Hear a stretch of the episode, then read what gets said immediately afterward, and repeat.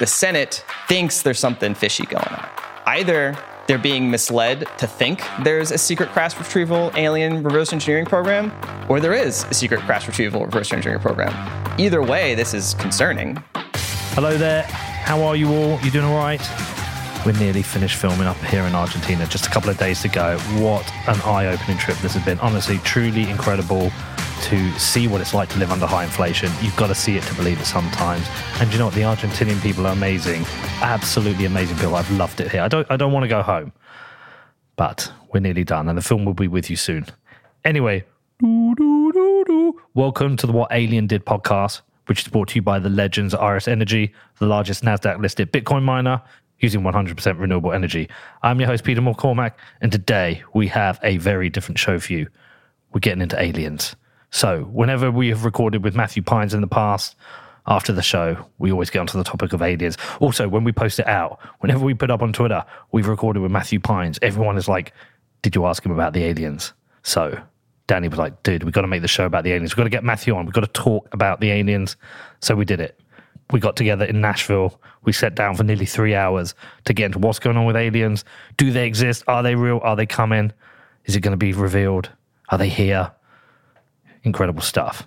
Really crazy episode. Now listen, fair warning, we don't talk about Bitcoin in this episode. There is no Bitcoin in this episode. It is 100% what aliens did. And so we've given the show a slightly different title. But let me know what you think. Look, I want to know, one, you don't care. Happy to hear it. You want to hear this other stuff because you know what? There's cool people in Bitcoin who know about other crazy stuff. Two, you don't want to hear it, but you don't care. You're just going to skip the episode and listen to Marty Bent or something else this week. Or three, screw you, Pete. I'm only here for Bitcoin. If you ever do this again, I'm going to burn your house down. Just let me know what you think. I'm cool with everything. Drop me an email. It's hello@whatbitcoindid.com.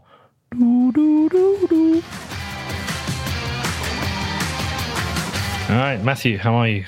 I'm doing well, Peter. I think we're not going to talk about Bitcoin today. We might. We'll see. I don't think Danny has ever been so excited about an interview. That's definitely true. He has not shut up about this one. I don't think he's ever prepared so much for a show. Also, actually, every time we interview, people afterwards always say, did you talk about aliens? Mm. And we've never really got into it. Well, let's do it. Let's do it. Okay. Why now? Why now? Why now? Well, that is kind of the big existential question. I don't think we actually understand why now, fundamentally. But if you're just paying attention to the news, you'll have been noticing there's been a lot more sort of UAP stuff happening in the public discourse at a serious level, so institutional level. I think that is what is drawing, I think, most serious attention, sort of why is that happening? And that's where I think we can get into. I don't think there's anything in my lifetime that would be more exciting than finding out that aliens are real. We know who they are. They might be talking to us. I don't think there's any... I remember as a kid, we used to have the crop circles. Mm. They'll come on the news. I remember one morning, I was a kid, my brother came in and told me he was working for air traffic control. He was training to be an air traffic controller, and I was a lot younger.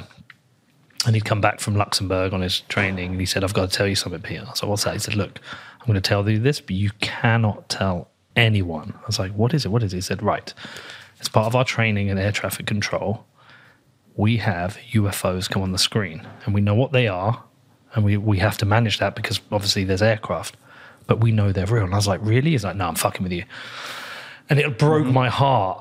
So recently, with all this stuff that's coming out, I'm fascinated by knowing whether it's real or not.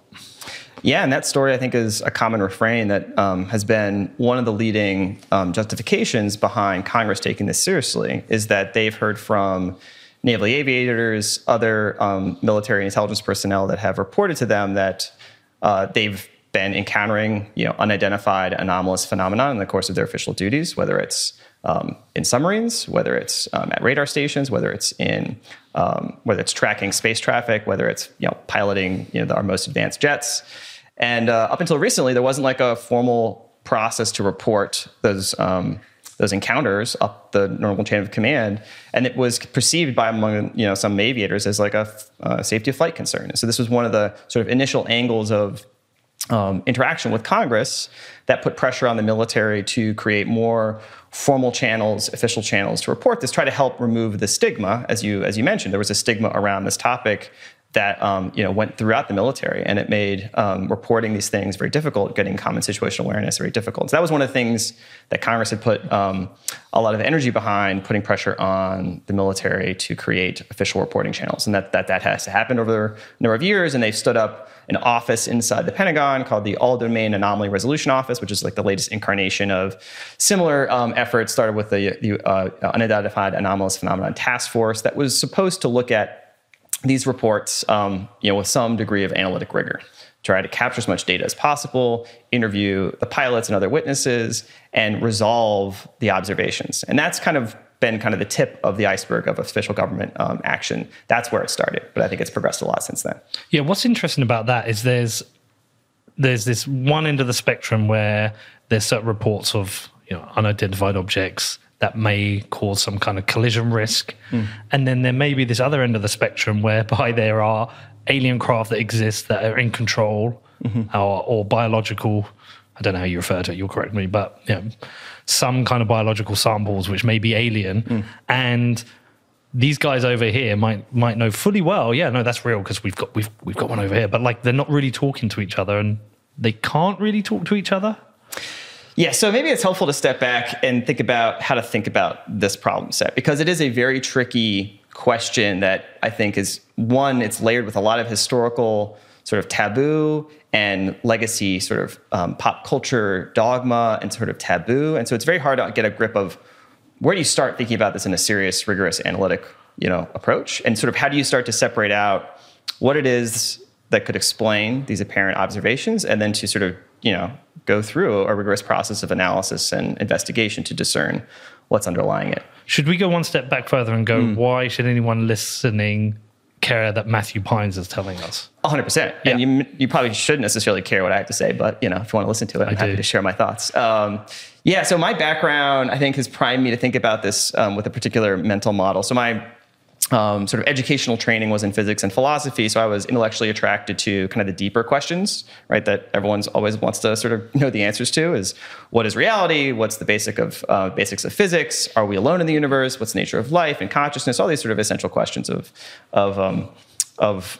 existence. So I was always deeply attracted to those. I decided not to become an academic and shifted into public policy and did a career in national security consulting. And so as a professional, I really focused a lot on these sort of low probability, high consequence events, doing analysis for the government on, all the things that could happen that would be, extremely disruptive to our systems and institutions that we don't think are likely, but if they did happen, would be very significant. And so I looked at things like everything from pandemics to nuclear war, cyber attacks, massive earthquakes, the whole kit and caboodle of sort of bad case scenarios. And I think UAPs, if they turn out to be non-human intelligence interacting with humanity, would be sort of the ultimate low probability, high consequence event. And so I think both like my intellectual orientation towards deeper questions and taking sort of the idea that there's always a mystery to try to unravel seriously and to apply rigorous analytical tools to do that, as well as sort of a professional orientation, thinking from a national security lens about low probability, high consequence events, putting those two things together makes me think about these things, I take them seriously. I want to understand what's going on here. Right, okay, so leading on then, explain how these branches of government work and why there isn't, there's like this shrouded mystery around it. Well, yes. I mean, really the mystery around this topic, I mean, if you want to go really through the history, starts shortly after World War II. Right, so everyone knows about like the Roswell case, right? And you can look up all sorts of videos on YouTube where they go through kind of the history of Roswell. But that was a real incident, right? There was something that crashed. There was a report that said it was flying saucers from the Air Force, and then it was turned into a story of essentially a weather balloon. Subsequently, what came out was that was a cover story for a secret sort of weather monitoring, radiation monitoring system the Air Force had called Project Mogul. The suspicion has been that itself was a cover story for an actual non-human craft vehicle that was retrieved, et cetera. But that sort of was the genesis of modern pop culture lore. Going back to the 40s and 50s, unidentified flying objects was like a major topic of sort of cultural discourse, and it was taken very seriously by the institutions of power. There were a serious incident over Washington D.C. in the early 50s It sort of gripped national attention. There was a massive press conference. All the senior brass of the military had to go out and speak to this. It was like a serious thing. And the government spun up a bunch of official investigative bodies. You know, they went through a whole sort of various iterations, but the most famous one was Project Blue Book. They convened sort of expert panels with scientists to sort of investigate this question and issue reports. You know, again, very similar to what we're seeing now. One of those reports, you know, that sort of has been sort of maligned in history is the Project Blue Book report and the Robinson panel, which basically recommended to the CIA that they should, you know, officially try to dissuade this as a topic of public discourse through ridicule, so that, you know, from their perspective, reports of UFOs were actually a strategic threat, given the fact we were worried about, say, Soviet bombers coming into our airspace. And, you know, if everyone was reporting a UFO, it would sort of swamp our ability to potentially do early detection. So it was like a matter of national security, at least the nominal justification at the time was, we need to turn what was like a very serious, you know, fringy topic of sort of pop culture and political discourse and serious sort of national security focus, turn it into kind of a cultural taboo. And that's what they did, and it was very successful. So that's kind of, you know, and then many decades of, you know, cruft and pop culture and Hollywood stories have sort of implanted, I think, a certain set of images and tropes in our minds about what this is and what it could be. And of course, everyone has seen all the different sort of film and narrative portrayals that are most of our common reference points and anchors for how to think about this. And so that makes it hard to treat it objectively. It makes it hard to treat it analytically, because everyone comes to it with this extremely loaded cultural and historical baggage, which somewhat colors how you can sort of, you know, peel off and try to get to the bottom of what's happening here. We want to go into the government structure here. This is where it maybe is best to start, you know, with something more tangible. So, and something more recent. So David Grusch, right, is probably the best place to sort of you know, enter into that conversation, because I think his claims as a U.S. government whistleblower are the most explicit in sort of potentially peeling the curtain back on what the structure of secrecy is around this and the relationship between these alleged legacy crash retrieval reverse engineering programs was to, you know, the formal structures of government and accountability in Congress. So I think we can peel into that. But first, I would sort of step back and provide kind of just a simple analogy to how to think about thinking about this topic, knowing there's like a massive historical kind of legacy lore and a whole bunch of cultural baggage and dogma and preconceptions about what this is or isn't. And it becomes a very emotionally fraught topic. It's very hard to kind of treat objectively. So I think it's safest to sort of start, if by analogy is, you know, you're in a forest clearing and it's well lit and you have a pretty good idea of like the epistemic terrain around you. You can discern, you know, what are the tufts of grass that are immediately proximate to you, and you can go and tangibly investigate. Those are real things. So that category of like high credence epistemic terrain would be the things that we're seeing happening in Congress, sort of objective, on-the-record statements by political and senior military intelligence officials, historical records that have been declassified. Again, those don't get you to all the answers, but those are the high-credence places to start. So really forming that as the foundation for how you investigate this is start in the clearing, and then you recognize you're really only going to go so far by investigating the terrain. It's not going to answer all of your questions. You know you're going to have to, you know, venture into the forest around you. And the problem with venturing into the forest around you is you can get lost in the dark forest. You might not find your way back. So if you start this conversation, the investigation off in the, you know, middle of the dark woods, and you start to, you know, say, are these time travelers from the future? Are these aliens that have, you know, been around for millions of years? You can start there, but you can easily get lost. And so I like to start in the clearing and then work our way out, and knowing that, you know, as a Bayesian, that my credences and my beliefs have to be, you know, revised, you know, always with new evidence. And that, you know, I'm going to treat every claim that's sort of further out into the dark forest with more skepticism, because I don't think they're as well lit. They're not as well discerned from my perspective. But I think that's the direction of travel, is sort of start from the clearing, work your way out into the forest. And I think David Grusch is like the critical bridge that sort of takes you from the clearing into the forest. And so that's maybe the best way to structure the conversation. And before we get into that, just understanding the structure and the branches of the U.S. government, because it's very hard to understand. You know, there is an election every 4 years, a new administration comes in, but it feels like even the administration, there's branches of government they can't access that almost operate in secrecy. And so I can't even get wrap my head around what are the governance structures of these independent secretive branches? How do they operate? How does the how do secrets get maintained with them? How do you join those? How do you elevate yourselves within them? And who do they essentially report to? Because you think of a company as a top-down, and whoever runs that company has access to every part of that company, or they can get access to every part of that company. But it's almost like there's these secret silos within the US government.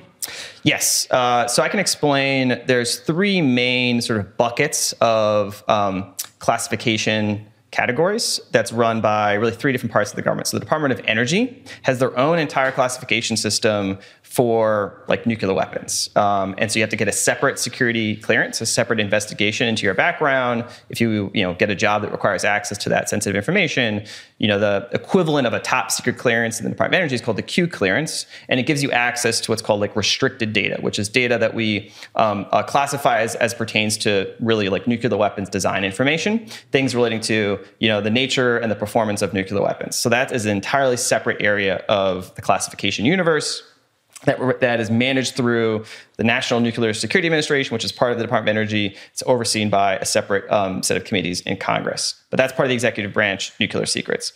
Then, of course, there's the more well-known Department of Defense and intelligence community channels.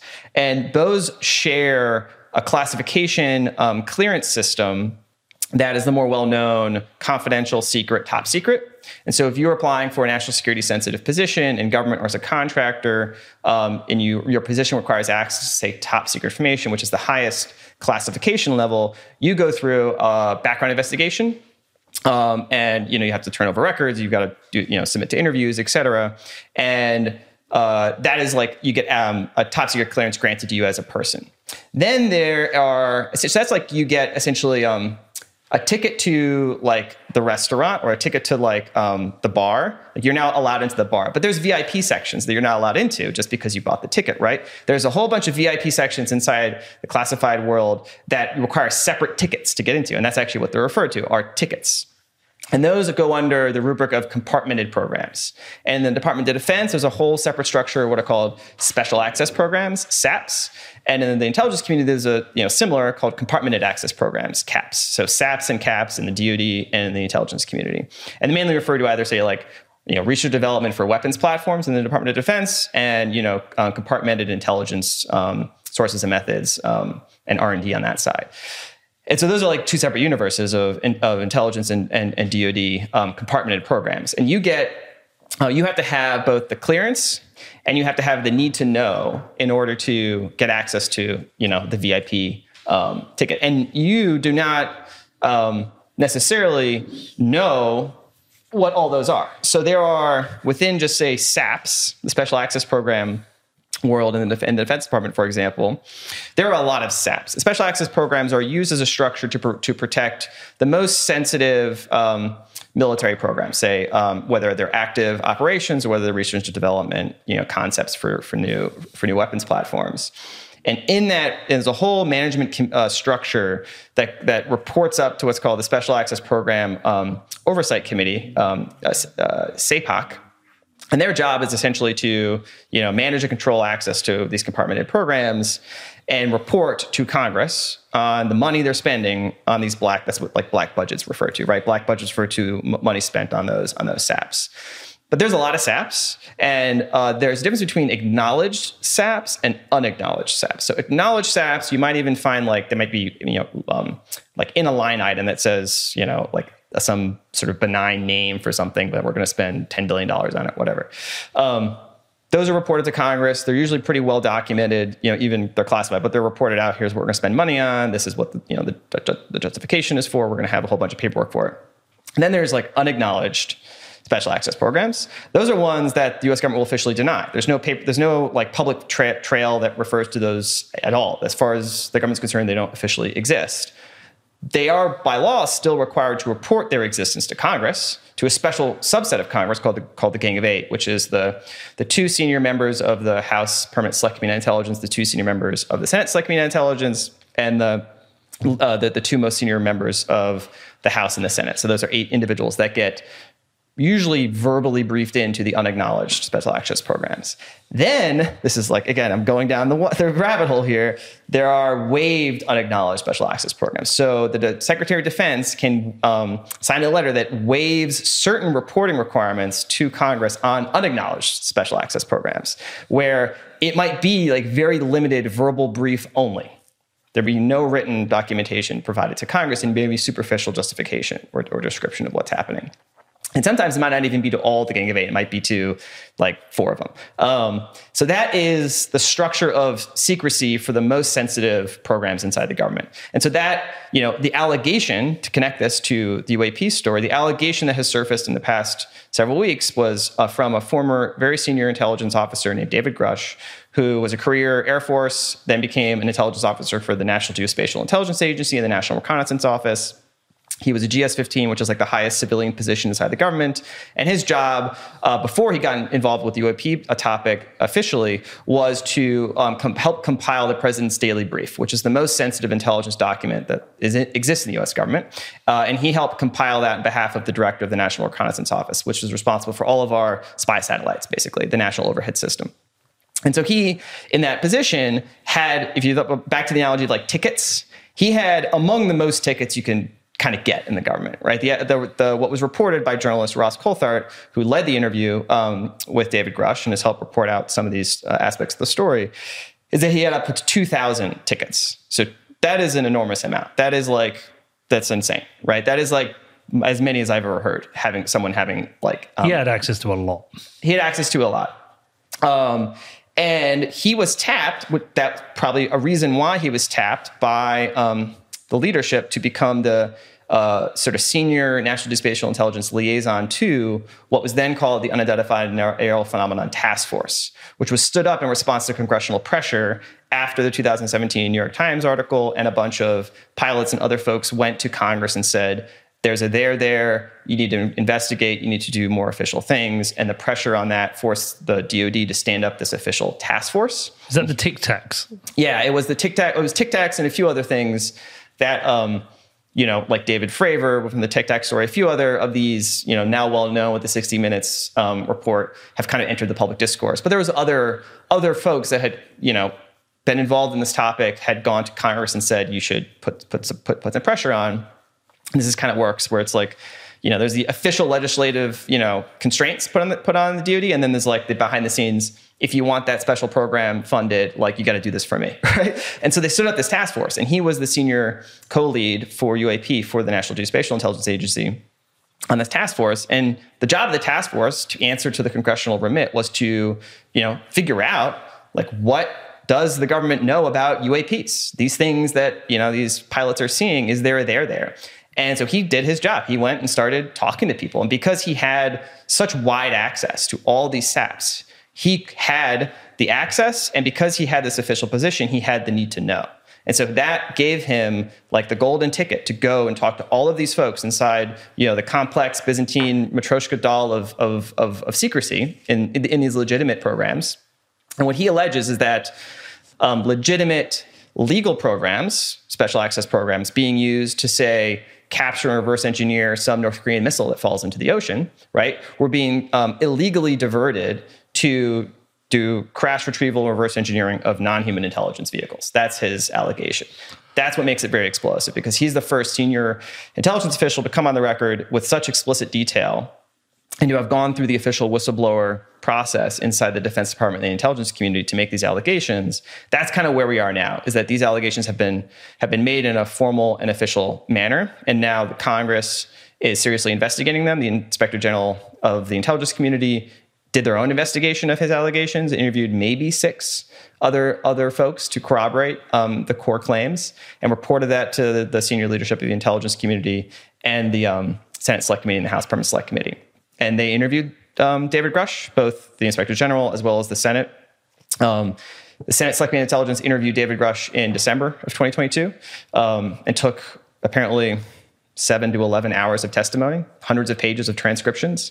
And I think my like reasoned speculation is that what happened since December 2022 and now is that more cleared members of the Senate Select Committee on Intelligence have read those transcripts and are now realize this is like for real.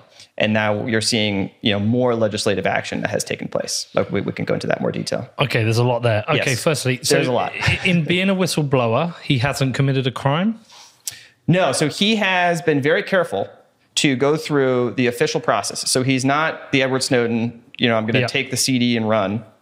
He has, the chronology was he was assigned to this role as the task force lead in 2019, I believe, co-lead, and started doing his investigations, realized that, you know, people were telling him there is these other activities that are being conducted without proper authorization under the existing SAP charters that are being used to fund their activities. And this is potentially a violation of federal acquisition regulations, is a potential, you know, violation of congressional reporting obligations, maybe even other illegal things were done to protect those activities from disclosure.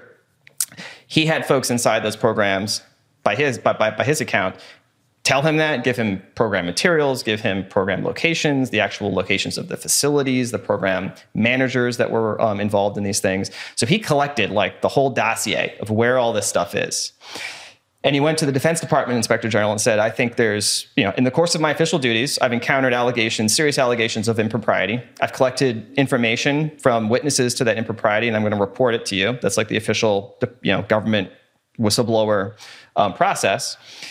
When he reported to the Defense Department Inspector General, the allegations that he subsequently made is that he was retaliated against, that his access was curtailed, that his, you know, he was sort of threatened, and basically, you know, realized that someone had leaked the fact that he was had made this whistleblower complaint. So then about 9 or 12 months later, I don't know the exact timeline, he submitted like another complaint to the Inspector General of the Intelligence Community, not only on the original claims that there's, you know, impropriety going on with these, you know, these other sort of rogue saps, but that he was also retaliated against and threatened. And so that's what the Inspector General of the Intelligence Community investigated, found urgent and credible, and then officially reported that finding to the leadership of the House and Senate Select Committees on Intelligence and the leadership of the Director of National Intelligence. So he has followed kind of the legal process to report in, you know, the formal channels, give testimony, et cetera. When he came out publicly and gave the interview, he had all of his statements cleared through what's called DOPSA, which is the Defense Office of Pre-Publication Security Review, which is if you want to make any public statements that relate potentially to classified information, you have to get them pre-cleared by the defense or intelligence community. And so he sent them, I'm going to do this interview. These are the topics. This is what I'm going to say.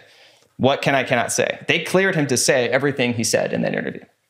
Okay. So, and he's reporting back that he's been told these programs exist, yep, where they exist and what they're doing, but he hasn't directly seen the programs or seen craft or captured vehicles. Yeah, this is entirely what you would call firsthand hearsay. Okay. Right? So he is alleging that he has had, you know, firsthand interaction with individuals who themselves are directly involved in those programs, but he has not himself been, you know, in a hangar and witnessed the vehicle.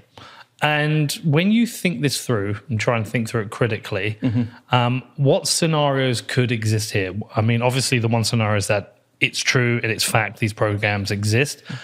Could he also be being used for some purpose to, you know, collectively to disseminate false information for some PSYOP reason? Is that a possibility? Yeah. Yeah. In fact, you have literally just paraphrased what Senator Marco Rubio had just stated in the past week and what Representative Mike Gallagher, who is the chair of the China Select Commission on the House side, has also stated, because they've read the transcripts, they have heard his testimony, and they basically have the exact same dilemma, which is he's a very credible person, so they can't just dismiss his claims full stop. He's a very serious person. He is who he says he is. He can I ask a question on that? Yes. So he's really successful. He's not that old, and you said he's got more tickets than anyone that you've ever heard of. He's 36, yeah. How has he had such like incredible success? He's very smart. He's very good. I mean, yeah. I mean, that's what I've heard, is that he's just a very good intelligence officer, and that's, you know, he worked his way up. I mean, he's been in the Air Force since I think he was 18. Like he sort of, that was his only job. So he's been there for almost, you know. Because on the PSYOP side of things, you could see how you might think this is just basically a planted person. Oh yeah, I think at this point, those are the two options, is that You know, you either think he's lying, which I think is unlikely, or you think he's telling the truth, or you think the people he's talking to were conducting a systematic deception of him for the purposes of getting his, you know, getting him to make these claims, right? Those are the three options. What is the incentive to get him to disseminate false information about programs? I mean, you can construct a whole bunch of plausible potential explanations. I mean, where I stand at this point is that regardless of which of those you might think you lean in one direction or the other, they all, I think, require like serious investigation. Like that's kind of the bottom line. I think that's also the recognition that the Senate and the House have come to, which is why you're seeing them, you know, take this very seriously. This is why, Senator Schumer just yesterday, basically announced that he's backing an official panel, a commission modeled off of the JFK assassination review commission, that's going to be appointed by Biden, about 9 members in law, that will collect all UAP-related documents across the federal government, do a systematic review to disclose what they can about this topic. I mean, this is unusual for the majority leader of the Senate to like make this a serious topic because he's heard and he's a member of the Gang of Eight. So I think that the Senate thinks there's something fishy going on. Either they're being misled to think there's a secret crash retrieval alien reverse engineering program, or there is a secret crash retrieval reverse engineering program. And I think if you're in their shoes, you got to wonder, well, either way, this is concerning. We're either being manipulated by folks inside the intelligence community to believe aliens are real and they're not, or we're being manipulated by people inside the intelligence community to believe that aliens are not real when they are. This is... You know, if you're the standpoint of democratic accountability and you want to have oversight over these institutions, you know, you gotta dig in. Yeah, I'm struggling to imagine what the scenario is for misleading that they make people think they do exist when they don't. What is the psyop? What is the benefit? What the people who have misled him or used him to mislead? What incentive is? I mean, I can construct again. It becomes more like Ptolemaic epicycles, right? We have to construct a story to fit the known facts, and it might strain some credulity. But again, like one plausible story you could imagine, if you wanted to construct that scenario, was imagine there's no such... So let me step back. There are 4 categories of explanation, I think, that apply to the UAP topic writ large. And I think they are not mutually exclusive, but I think they're comprehensively exhaustive, meaning you can mix and match them, but there are only these 4 categories. The first category is systematic error. The second category is systematic deception.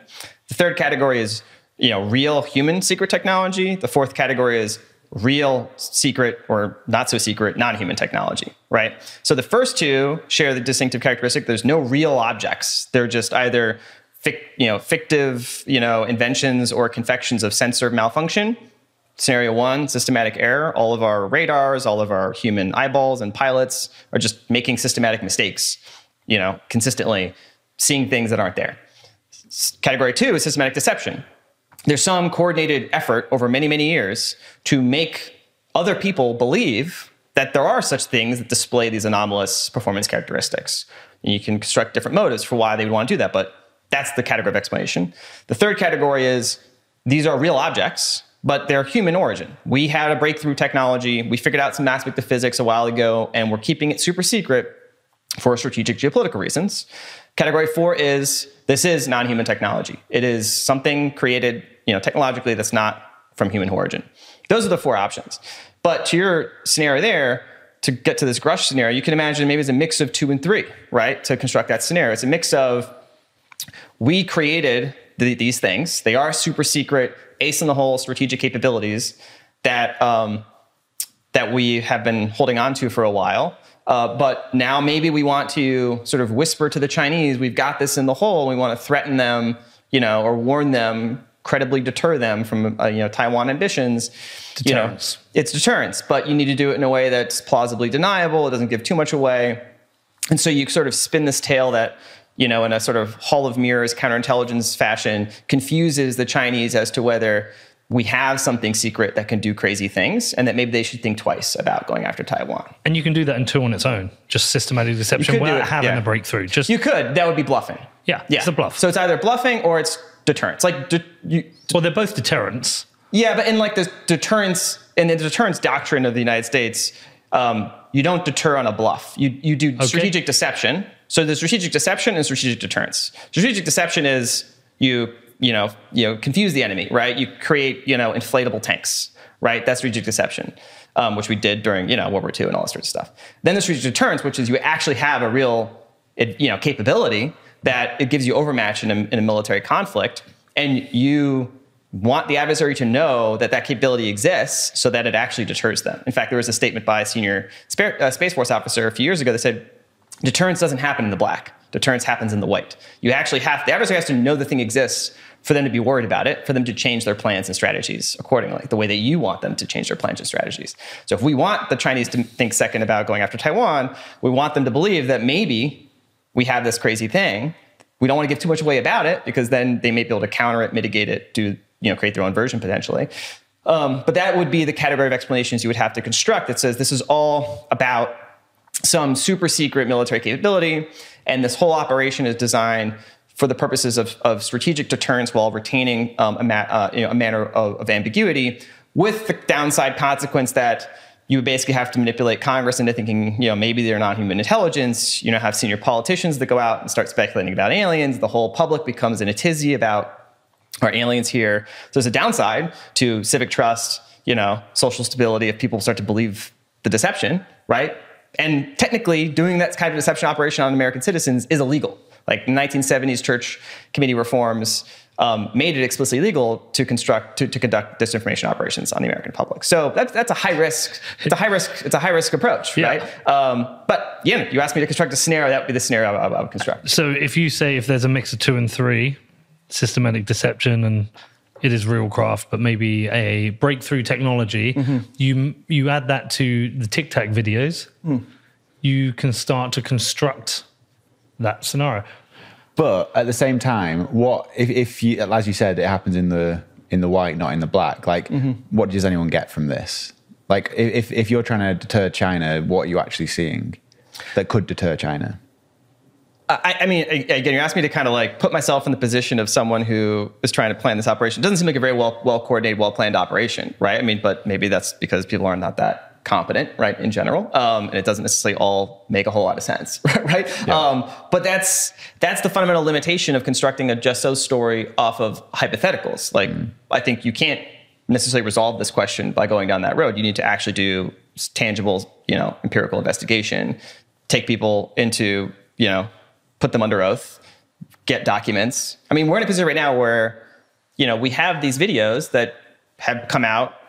The government has acknowledged they're real. People have, poured over them and, tried to investigate. Is it really anomalous? Are they not anomalous? Is this thing actually doing things that can't be, conventionally explained?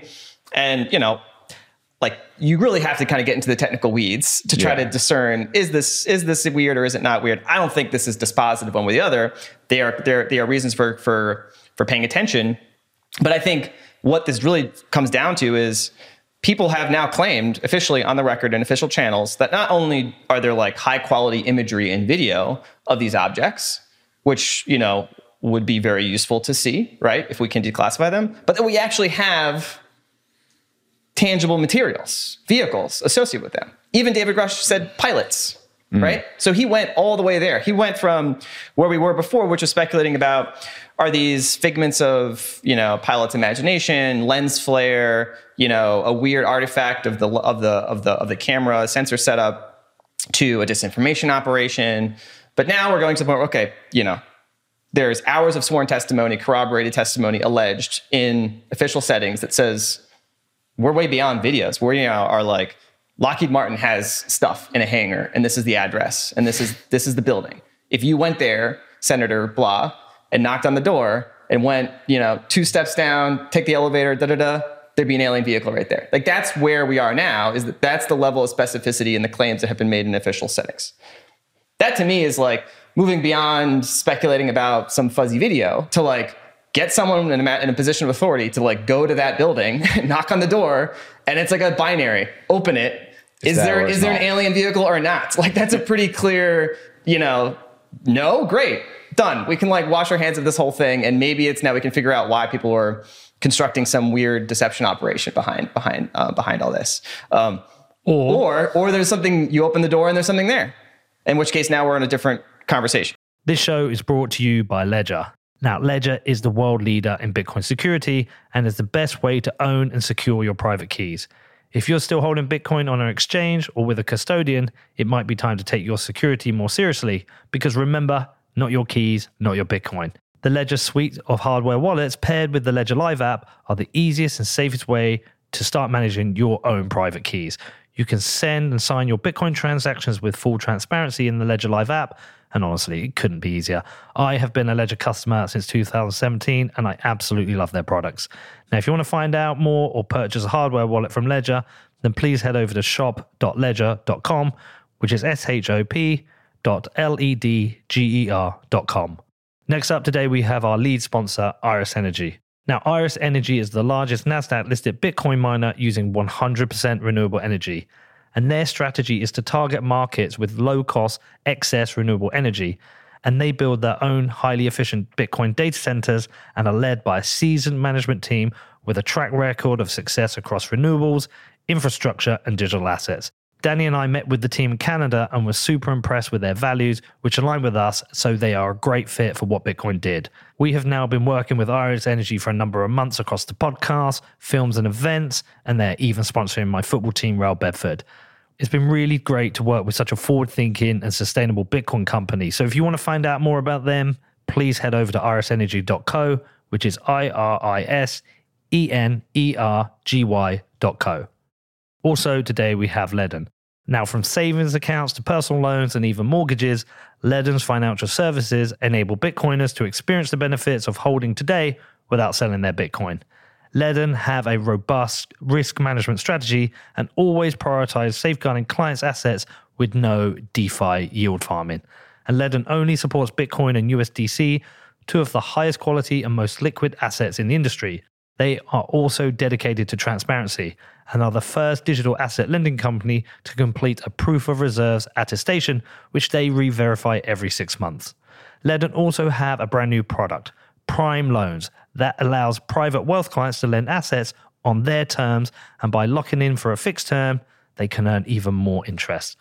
Ledn has a team of seasoned experts ready to work with you through the entire process to ensure your assets generates yield while protecting your principal. If you want to find out more, please head over to ledn.io, which is LEDN.io. Do you have a gut feel? Like, based on everything you've seen, what do you think? Yeah, so this is where, like, I try to be as rigorous and as Bayesian as I can about all things. And in this topic, you have to kind of be very careful about how you ascribe evidence to different sources, especially in our current kind of epistemic environment where it's very hard to find reliable sources. And this topic is especially fraught because there are no, I would say, institutional markers of like high quality sources, right? The premise of the allegation is that the government themselves or some elements of the government are hiding this. So, the government itself, which is normally a marker, at least in certain settings, of like prima facie credibility, a government report, usually well-written, maybe there's a lot of like editing that goes behind it. Oh, a government report should be believable. That's sort of not, necessarily entirely dispositive in this setting, because the whole premise of the allegation that Grusch alleges is that this was being done illegally by elements within the government, deceiving other aspects of the government. So of course, if the government investigated this, they would be deceived by elements that are looking to hide this from themselves. And then people that are outside that sort of apparatus of secrecy are speculating off of tidbits, whispers, rumors, right? Hints, back channel off-record conversations, which creates a kind of miasma of rumor and potential reinforcing fictions and disinformation that makes it very hard to discern what's true or not. So that's like for the premise. So it makes it very hard for just the average person to like look at this topic and decide, is this a 0% or 100%, right? Those like the Bayesian set. It's like, this is impossible, not a chance to like, of course, 100%. These are aliens. Like, you got to find somewhere in the middle. You're probably not going to be 0% or 100%. And I think I started at like 5%. I was a pretty hard-nosed physics person. It's like the universe is kind of an empty place. I was all about, the Fermi paradox and doing that whole, this is just an empty universe and we just kind of had this lucky, sort of chemical spark 4 billion years ago. Now that I've actually looked into it and I've talked to people that are, credible, serious people that are very close to this, I would say I'm more like 90%. That's a big shift. Yeah. I mean, I had to be I had to be a true Bayesian. It's like, look at evidence, update, and, you know, not rely on some preconception bias, not rely on some cultural taboo or a sort of cultural trope to sort of weigh or constrain how I update, right? I treat it as like any other topic. Like prima facie, it's very unlikely that someone that I'm on a jury to you know, serve as their you know, sort of civic trial participant committed a murder, right? I'm probably going to go into that trial being like, prima facie, it's pretty rare for one person to murder another person. You know, very unlikely that if the government just picked someone off the street and decided to charge them with murder, that they'd be guilty. So in general, you have a presumption of innocence, and it's the government's responsibility to present evidence. And our system of government, our system of jury trials is, you know, juries drawn from the public look at the evidence presented by the prosecutors and the defense, and they go, okay, have they met the reasonable, you know, standard of evidence, and then convict. So you have to move from a position of probably implicitly very low prima facie, so what you might call a prior, that the person's guilty, you know, to, you have to move up by looking at evidence. And you have to say, okay, 60, 80% people, you know, debate what is like, you know, the reasonable standard of proof for reasonable doubt, beyond reasonable doubt. I'm pretty confident we've sort of tripped over that beyond reasonable doubt for me, just because I have like, but that's like my own epistemic journey. I do not have the same expectation that like the median consumer of available information is going to necessarily have updated to the same level, right? So that's, yeah, so I'm not here to convince people to update to the same level that I've updated, but that's where I'm at right now. So the one place that I've always found it hard is if we've got these aliens that are from another solar system, another galaxy, or interdimensional, or wherever, whatever they are, if they've come to Earth, why are they crash landing? Like, they've got all this technology, but we're recovering crashed ships. That I find that hard to square. But they can travel light years. They've got the technology to travel light years, which we can't do. And then they, I don't know, have a engine failure. Yeah. I mean, there's two assumptions in there that I would unpack, because I don't think they could be true, but they're embedded assumptions. One is that these non-human crafts did come from another solar system, and that they are crashing, right? They could just be gifted. They could just be given away. They could just be trash, right? It's like one-time use sort of things, right? Again, like, these are all possibilities. I don't think we can necessarily assume. Gifted to humans. Yeah. Like a rival. Or, you know, yeah, I mean, that's again, I'm giving you the distribution of possibilities. The way you probably, the way you need to investigate any claim in any topic, but in particular here, is you want to look at what's the full partition of possibilities, and then you want to ascribe a prior to all those possibilities, and then look for empirical evidence, investigate, and then update how your distribution of credences across those probabilities adjusts. And so, for example, if you're looking at the claim, if you're in that scenario 4, right? So we're sort of stipulating, we moved from this sort of hypothetical of scenarios 1, 2, and 3. We're now looking at, what does that scenario 4 category, the non-human intelligence category, look like? How does that branch? Because that could branch in many, many different ways. And that gets to your exact question. So I think the 4 kind of canonical ways you can branch scenario 4 is like a branching tree. Like, we're now in scenario 4, we're splitting for scenario 4 out, non-human technology scenario. The 4, I think, canonical explanation or branches would be the traditional one, right? These are non-human technologies from another solar system that evolved in a similar fashion to us on a different star system, traveled here, you know, using either known or unknown, you know, means of propulsion and physics to get here, and now they're here. That you can investigate itself in many different ways, but that's like one category. Another category is they're not from a different place. They actually have been around planet Earth. They're actually, you know, from planet Earth. Maybe they were the result of technology developed by civilizations that predated modern human civilization, and they're just stuck around. Maybe it was a prehistory, early technologically advanced civilization that had some cataclysm or whatever and, you know, got wiped out, or maybe most of them left, a few of them stuck around. And this is the technology that we're seeing.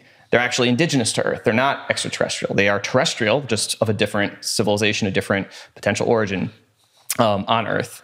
Another, again, like, you got to think about the radical options, right? If you want to like not take anything for granted, time travel, right? That these represent, you know, future humans or future non-humans that are coming to our timeline now for whatever reason. And that's the technology. That's like the origin, right?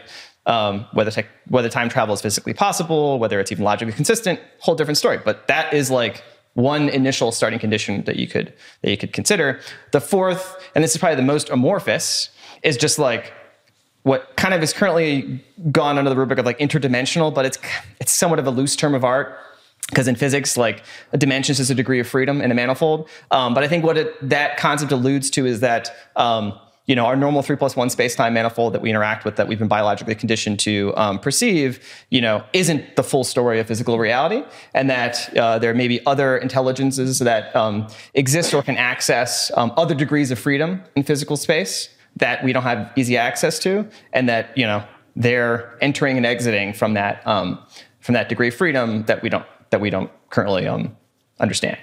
Those are the four, right? And so each of those four, I say it's a crapshoot, right? It's like we have no evidence right now, as far as I'm aware of, that allows you to, like, you know, discern which ones of those is more likely. And that's you're getting into more sci-fi speculation.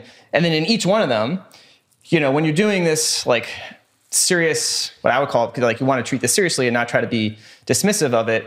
You want to look at, okay, what do we know with decent high credence about physics that, like, either, you know, makes certain types of things less likely than other types of things? That's very difficult to do in this whole discussion because, like, I think a pretty safe assumption that you can have in analyzing the nature of non-human technology is that they probably have access to physics, knowledge of physics that we don't have, right? Maybe they don't, but I would say most likely they do, right? And well, to me, the way I always play with that one is I think about, you know, the advancements we've had in technology over the last 100 years. We've gone, I mean, just my lifetime, you know, we've gone from no internet to supercomputers here. That's what we have, right? And so the timeline of any civilization can be super long. So where will we be in just 1,000 years? And, you know, we're not on the same timeline as them. It's not like the spark of life happened exactly the same time. So this could be technology that's developed over tens of thousands of years. They most likely have much more advanced technology than us. That's, to me, that's just a certainty. Yeah, these breakthroughs will be possible. Yeah, and that's, I think, of one of the, like, most, I'd say, rigorous places to start in doing this analysis is because we probably do believe that physics is the fundamental kind of boundary constraint for possible technology. And so every new physics advance unlocks a new possible technology set. And we kind of believe, this is maybe more philosophical, but that there's, you know, some fundamental set of physics that, you know, any observer can ever figure out. So once you figured out all the possible physics that you can figure out, that basically binds the space of possible technologies you can invent. And then that kind of sets, like, a limit. If you think about, like, an S-curve of, like, you know, Homo sapiens now become technologically advanced, start doing physics experiments, maybe in a few hundred years, maybe a few thousand years, which is a blink in cosmic time. They figure out all the rules of possible physics, and then they sort of taper off, right? Whatever is physically possible, you know, civilization eventually figures out. And therefore, any civilization in the universe eventually kind of gets to the same level, right? Where everyone kind of has the same technology toolkit. There's no competitive advantage anymore. Everyone's just kind of like, yeah, this is where we are. You're kind of now a member of the cosmic club. Like, we've all figured out everything we could possibly figure out. And in that sense, almost like progress kind of stops, right? Because everyone just is, like, at the maximal possible level of technology. It might be impossibly advanced. We might never be able to imagine it. But there's probably a limit there. And then everyone that ever kind of survives to get to that level, doesn't blow themselves up, kind of settles out at that level.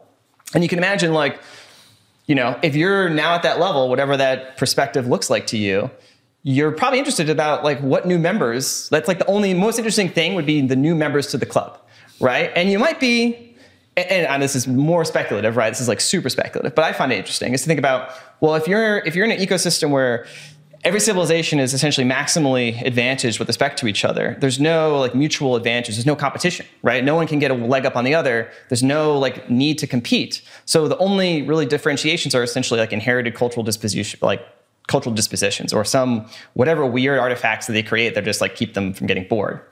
The only source of novelty might be, like, new potential aspirants to the club, right? There are a bunch of old stodgy people that have been in the universe for $1 billion years. And then every once in a while, like, a new sprightly, you know, aspirant kind of knocks on the door and says, hey, can I be a member of your club? And, well, they might be might be like, some might be welcoming, others might be hesitant, because like, well, we're a bunch of monkeys with nuclear weapons. Like, they figure this out. Like, you know, maybe there's like, we want to like not just admit them, we want to like check them out. And yeah. maybe some might want to block. Or guide. Or guard, or guide. Exactly. This is the, like, this would be like what you might call like cosmic political sociology speculation, right? Which I find interesting, but, you know, that is sort of the latent sort of set of analysis you'd have to give if you're trying to explain, like, well, why are they here, right? The whole branch of those possible explanations. So that kind of gets into something we've spoken about before in the past, where you said there may have been like a correlation between the frequency of these events and us kind of discovering nuclear weapons. I mean, that has been officially and semi-officially alleged, is that, you know, the uptick happened to coincide with the detonation of nuclear weapons, and that there was a lot of observations of weird things around the, you know, Los Alamos test sites in Nevada, and that these things have been a strong correlation over history of interacting with our nuclear weapons. You know, official reports that even Congressman Gallagher brought up in Congress about the Maelstrom incident, where, you know, nuclear weapons, you know, launch facility, silo in the bunker, basically had all 12 missiles go offline. And the security guards... What was that? It's like 1980, I believe. No, maybe 1960. I forget the exact time. Where was that? Maelstrom, North Dakota, I think. Yeah, I mean, this has been like one of the more well-reported kind of incidents officially documented of... The security guards on the top, on the surface, basically called down and said, like, there's a weird glowing orb above us. Yeah. And right, hold on. Here we go. Whatever the mysterious lights in the sky were, they seemed to have an interest in our nukes. One of the more out-of-the-ordinary press conferences held in Washington this week consisted of a former Air Force personnel testifying the existence of UFOs and their ability to neutralize American and Russian nuclear missiles. Blah, blah, blah, blah, blah. Well, okay. It's what Neil was telling us about, something similar to this. Yeah, the Rendlesham Forest one Neil was talking about. Robert Jameson, a retired USAF nuclear missile targeting officer, told of several occasions having to go out and restart missiles that had been deactivated after UFOs were sighted nearby. How credible is this? I mean, this is credible as the first-hand reports and documentation people have... you know, come out and said publicly they were involved in the, you know, the incident investigation. Engineers went out to test the missiles again, found nothing wrong with them. Congressman asked the Pentagon to investigate this. They owe him a get back. I mean, we know as much as it is very likely a real incident. Yeah. There's many witnesses that said, we saw these things and the nukes went off. And the government was like, well, this is a problem. Yeah. Now, again, that's as far as it goes. Huh. And this has been, there's a whole book called UFOs and Nukes. It was written by a researcher who went, you know, and collected these reports from former, you know, what they call missileers, both in the U.S. and I think even some reports out of the Soviet Union. They reported similar things happening around their nukes. Even some nukes may have been turned on.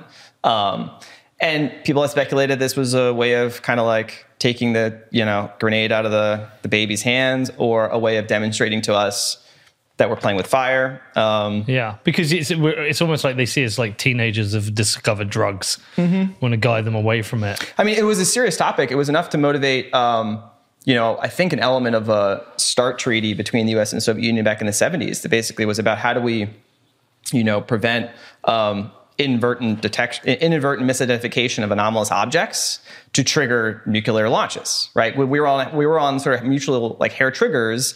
You know, we dodged many bullets in the Cold War of a flock of birds being misperceived by an early warning radar system as a potential ICBM incoming, and that triggering things up to the point where someone had to make a decision of like, wait, this doesn't seem right. I shouldn't actually launch. And we got pretty close a few times during the Cold War. We're like, yeah, a few people making a prudent decision saved the world from nuclear annihilation. So if you are, you know, an alien civilization looking at this, you're like, these are toddlers playing with knives. Like, we need to, you know, help let them know. Right? I mean, that's speculation, but that I think is an obvious point of focus. If you're national security minded, you're like, well, this is a problem, because if we don't know why this is happening, right? Maybe it's benign, maybe it's not. I don't know. It probably shouldn't be something we just ignore. Would be kind of my starting point. Yeah, and then at a time where we've got war in Eastern Europe, mm-hmm. and threats of the use of nuclear weapons is happening at a time where we've got this kind of increased chatter, talk about aliens, Well, there's, yeah, the timing is one of the things I think about a lot, which is like, why now? If you go by David Grusch's, reported allegations and his words, he says that this started basically in earnest after World War II, and that there was like a sub rosa, aspect of the Cold War between U.S. and Russia, mainly about who can figure out how this stuff works. Because the lesson of World War II was that whoever has fundamentally a physics advantage has a technology advantage, therefore has a strategic advantage. Like physics won World War II, right? That's basically what was the lesson. And so the lesson that most nations would draw from that was like, we need to make sure we understand physics more than our adversaries. And if you have objects either in your possession or that you're observing that could give you clues to new physics, that would be among the most important strategic issues to investigate, and therefore probably the most important secret to keep, right? Because the lesson of World War II was that nuclear weapons are extremely secret. We have an entire separate apparatus of secrecy just for nuclear weapons. It started, as an entirely separate area. We still have it, right? So by assumption or by analogy, if this was the locus of new physics research, just like nuclear physics became the locus for nuclear weapons, which we then enshrouded in an entirely separate classification apparatus, maybe you would do the same. Maybe you would have an entirely separate compartmented apparatus just to protect this potential new physics that could give you a strategic advantage. Or might be so dangerous that you just don't want it to let out into the wild, right? There just might be technologies in that Pandora's box of discovery that you bring them out of the box and they blow you up. And you have to be at a certain level of civilization. You have to be mature enough to take your hand in the box. And, maybe the lesson of nukes was that we dipped our hand in the box. Maybe we were like, it's jury's out, right? We haven't blown ourselves up yet, but we had close calls. Well, look, my education on this recently for the trailer for Oppenheimer was that when they first started testing this, the nuclear weapons, they didn't know if they were going to just blow up the world. I mean, it's a little bit apocryphal, but yeah, there was a true historical exchange where they were doing the calculations to figure out whether the ignition heat would be enough to trigger a chain reaction in the atmosphere. And they did the numbers and they said it was extremely unlikely. But that has always been, you're relying on your understanding of physics and math to make the determination, right? You're in uncharted territory, essentially doing an experiment on fundamental aspects of reality that you don't quite know how they're going to unfold until you do the experiment. You've got the math, but press the button. It's so, like the Large Hadron Collider. They're like, well, will we create a black hole here that swallows up the Earth? I mean, again, they did the math and they realized that, yes, we'll create a little microscopic black hole, but there's something called Hawking radiation where the virtual particles on the boundary take energy away, so you actually get what's called black hole evaporation. And the characteristic evaporation time is so quick that in basically Planck time, like 10 to the minus 25, 10 to the minus 30 seconds, the black holes just evaporate into virtual paraparticles. So you don't get this. Can we just take a moment to recognize how impressive that I mentioned that and you knew the exact answer? I mean, I'm a huge physics nerd. I told you, this is why I paint. So if there's one motivation that really draws my attention to UAPs as a topic is the physics part of it, because one of my overarching intellectual through lines for my, since I was a teenager is what is the nature of reality, right? And so everyone thinks about little green men and spaceships, but I actually think about, well, someone might have figured something out that we haven't figured out. And that's essentially proof of concept that we could bootstrap ourselves for. Instead of, wandering around in the darkness waiting for, someone to figure out quantum gravity, we've kind of been stalled since 1970s with our physics research. Maybe intentionally, maybe not. That's a whole separate conversation that might relate to the UAP stuff. But the fact is, we are making radical advances in our fundamental understanding of reality, and civilization dramatically benefited from that, right? This isn't just in some, abstract, oh, wouldn't it be nice to know how things really are? It's human civilization is directly downstream of our knowledge of physics, right? We figured out, how electromagnetism works. We get generators, we get electrification, we get in modern industrial civilization, we figured out, chemistry, we can create, explosives, we can fix nitrogen, we can feed an extra 7 billion people on the planet. And then we figured out quantum mechanics, the structure and the computational structure of the universe with mainly Turing and von Neumann and a few other researchers. And we figured out we can create computers and we can build computers.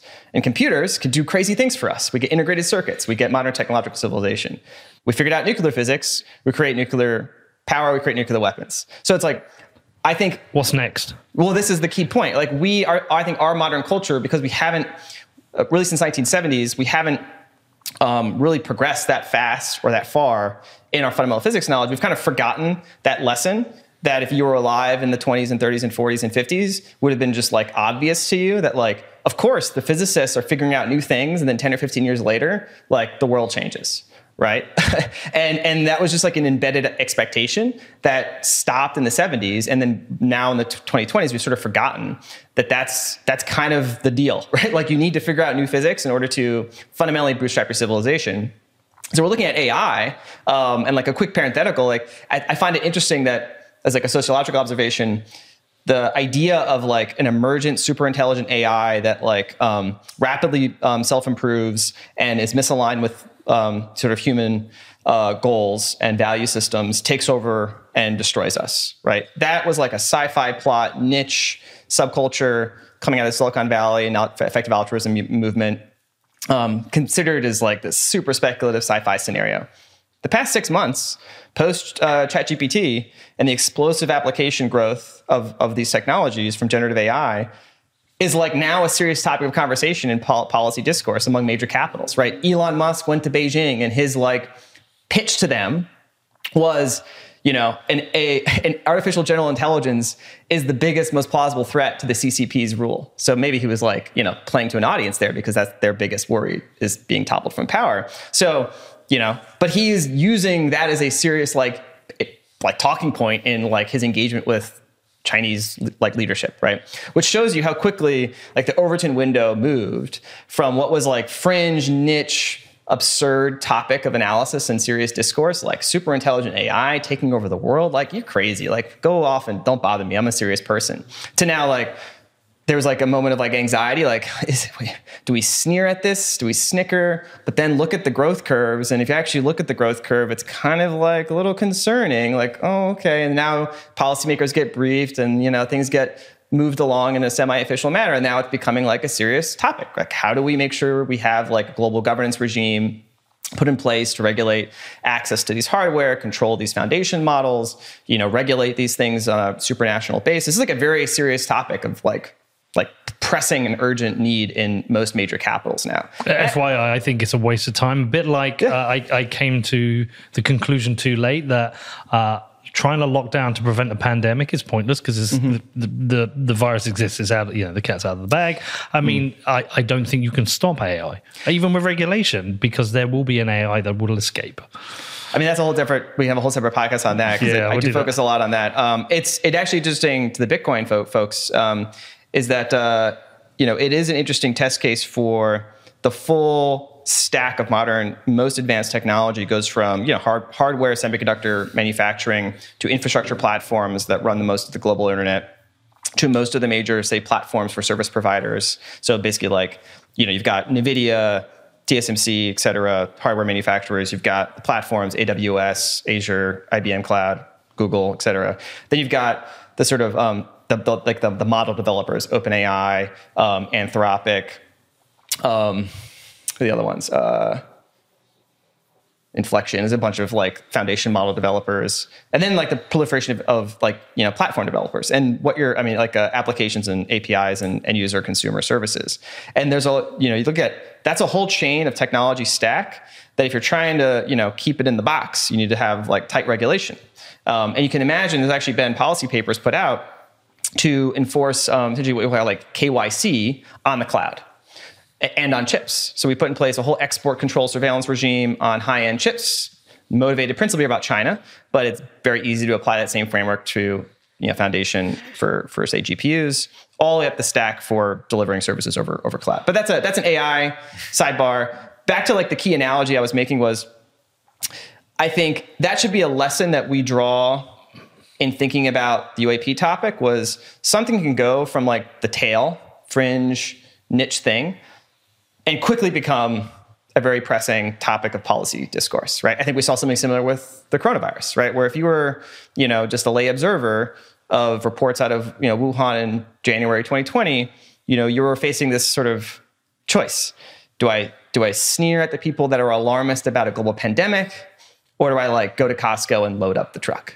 Right? Like, and, you know, up until that point, you know, it would have been somewhat rational to say, this is not likely to be a global pandemic because we haven't had a global pandemic in 100 years. It's very unlikely for any given report of some virus to turn into a global pandemic. We saw Ebola, we saw a bunch of these things that were like false alarms, whatever. So your rational stance would have been to dismiss it. The person who is more conspiratorial minded, maybe more paranoid, maybe more on a hair trigger, went, no, I'm going to Costco, right? Or someone who maybe had access to maybe more niche insights, say intelligence reports about the growth rate that was underreported, et cetera, would have moved as well. So I think that's a similar, again, they're not all entirely analogous, but I think those are cautionary tales we should think about when applying, you know, our analytical lens to the UAP topic. And you should look for markers, like sort of indicators that this is moving along that similar trajectory, right? That it's moving from the fringe and the Overton window is shifting officially. So that movement you made from kind of 5% mm-hmm. chance to 90% chance, that very significant shift, what were the key things that made you go, huh, okay, I think about this differently now? It was probably a gradual process with a few step functions. I would say, and it's hard for me to go back and reconstruct it, but if I would say like the one that probably made the most like relative difference to me was a book I read by journalist Ross Coulthart called In Plain Sight. And that's probably the most serious investigative journalist treatment of the subject that I've read. And he's a serious journalist from Australia, was like part of their 60 Minutes flagship sort of news program.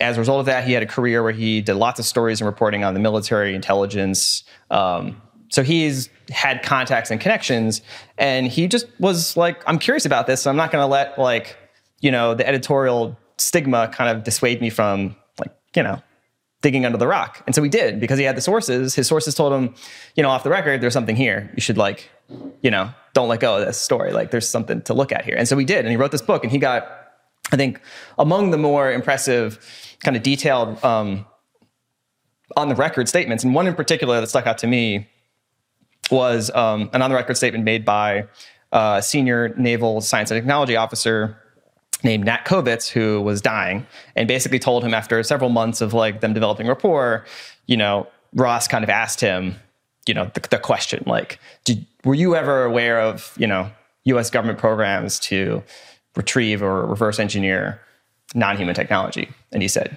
yes. Don't talk to me anymore about it. And he put that in the book. And then subsequent, he has reported that Nat Kovitz, before he died, gave him a bunch of other names of people in these programs that, you know, led him ultimately to David Grusch as well. And so that is, it's kind of an aggregation of things. But again, it's all firsthand hearsay. So, yeah. I mean, I've held clearances in the past, but I'll tell you right now, I have not worked on these reverse engineering programs. I do not have firsthand accounts. That's why I'm 90%, not 100%. So until the government comes out and shows me the things, I'm not going to be 100%. There is no present physical observed evidence that we can see. There is hearsay and... I mean, again, a picture will be... People will debate a picture too. People will debate a government statement. People will always find some reason to doubt whatever level of evidence. It's not meeting some threshold for the median observer. So what about the Tic Tac video? Mm-hmm. Yeah, I mean, David Grusch, you know, in his official position as the UAP task force lead, that was one of the reports that they investigated. And he, yeah. Can you explain it to me? Because like, okay, mm-hmm. We're seeing something, but I can't tell the speed. That's all I'm seeing is a white dot on the screen. So I think it's better if we have the audio too, because you can hear the pilots talking it through. Mm-hmm. I saw this on, I'm pretty sure I saw it on Rogan. Yeah, I mean, this one's been poured over, you know, ad infinitum. There's a whole fleet of them. Look on the ASA. Oh my gosh. They're all going against the wind. The wind's 120 knots from the west. Look at that thing, dude.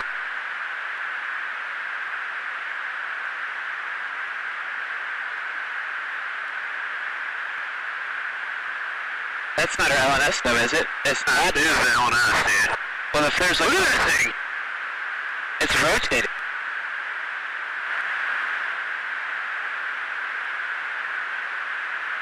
So this, I'm just going to pause it.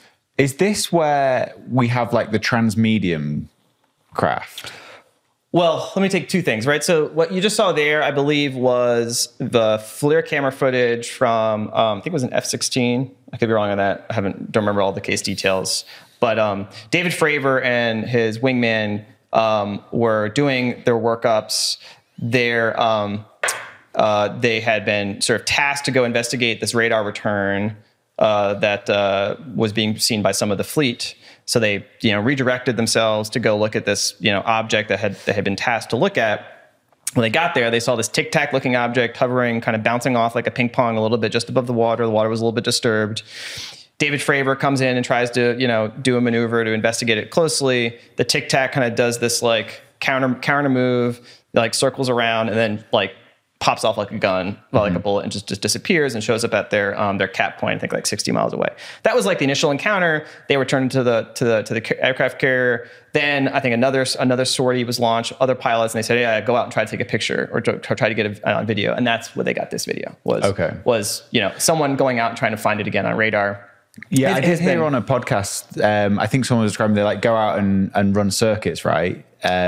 And when they were on these circuits, they used to see them almost daily, apparently. Yeah, I mean, that's a separate kind of set of observations from people who have come out publicly. Ryan, now I'm blanking on his name. His name is, his Twitter handle is Uncertain Vector.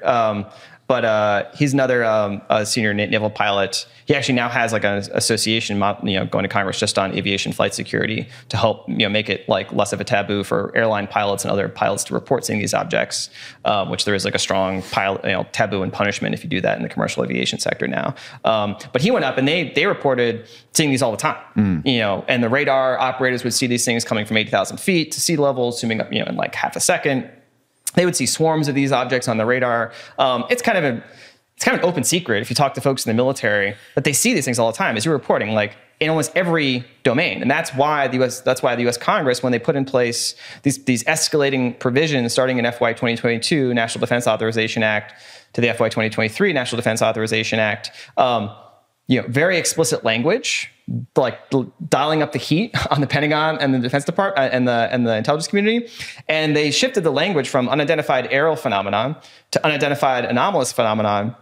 And in the statutory language, which going back to like my analogy of like in the clearing, like where you're on safe epistemic ground, just read what has been already passed in law. Mm-hmm. Just look at the language in the policy guidance that the Congress has given, the authorizations to the Pentagon, the intelligence community that were unanimously approved by, very sensitive committees in Congress and passed and now are in force. They have very explicit language. If you just read the language, I think your eyes would open, right? And so that's like one of the first indicators, as I mentioned, like the orbits in which you're shifting was the shift from unidentified aerial phenomenon, which was like the rebranded term for UFOs, because they didn't want the same sort of baggage to carry over. Then they said, well, actually, we're seeing these things not just in the air. We're seeing them in space. We're seeing them in the ocean. So the term shifted to unidentified anomalous phenomenon, specifically to categorize the transmedium aspect of the observed behavior, things moving from water to air to space and back. And that is the characteristic anomalous performance characteristic that is now officially being investigated by, the Pentagon. They have an office. This is their job. And Congress just now got them fully funded to do this job. So they're picking up something on underwater radar as well. Yeah, I mean, they have their own name, like, USOs, underwater, undersurface objects. The fact that they keep getting spotted off the coast of the US pushes me to the idea, I wonder if this is a physics advancement within the US government, because it's not like it's happening in Australia, India, UK. Well, I mean, there have been reports globally. And in fact, if you believe Sean Kirkpatrick, who's the director of this office, Aero, he's a senior intelligence officer, scientist, PhD. His job is to run Aero.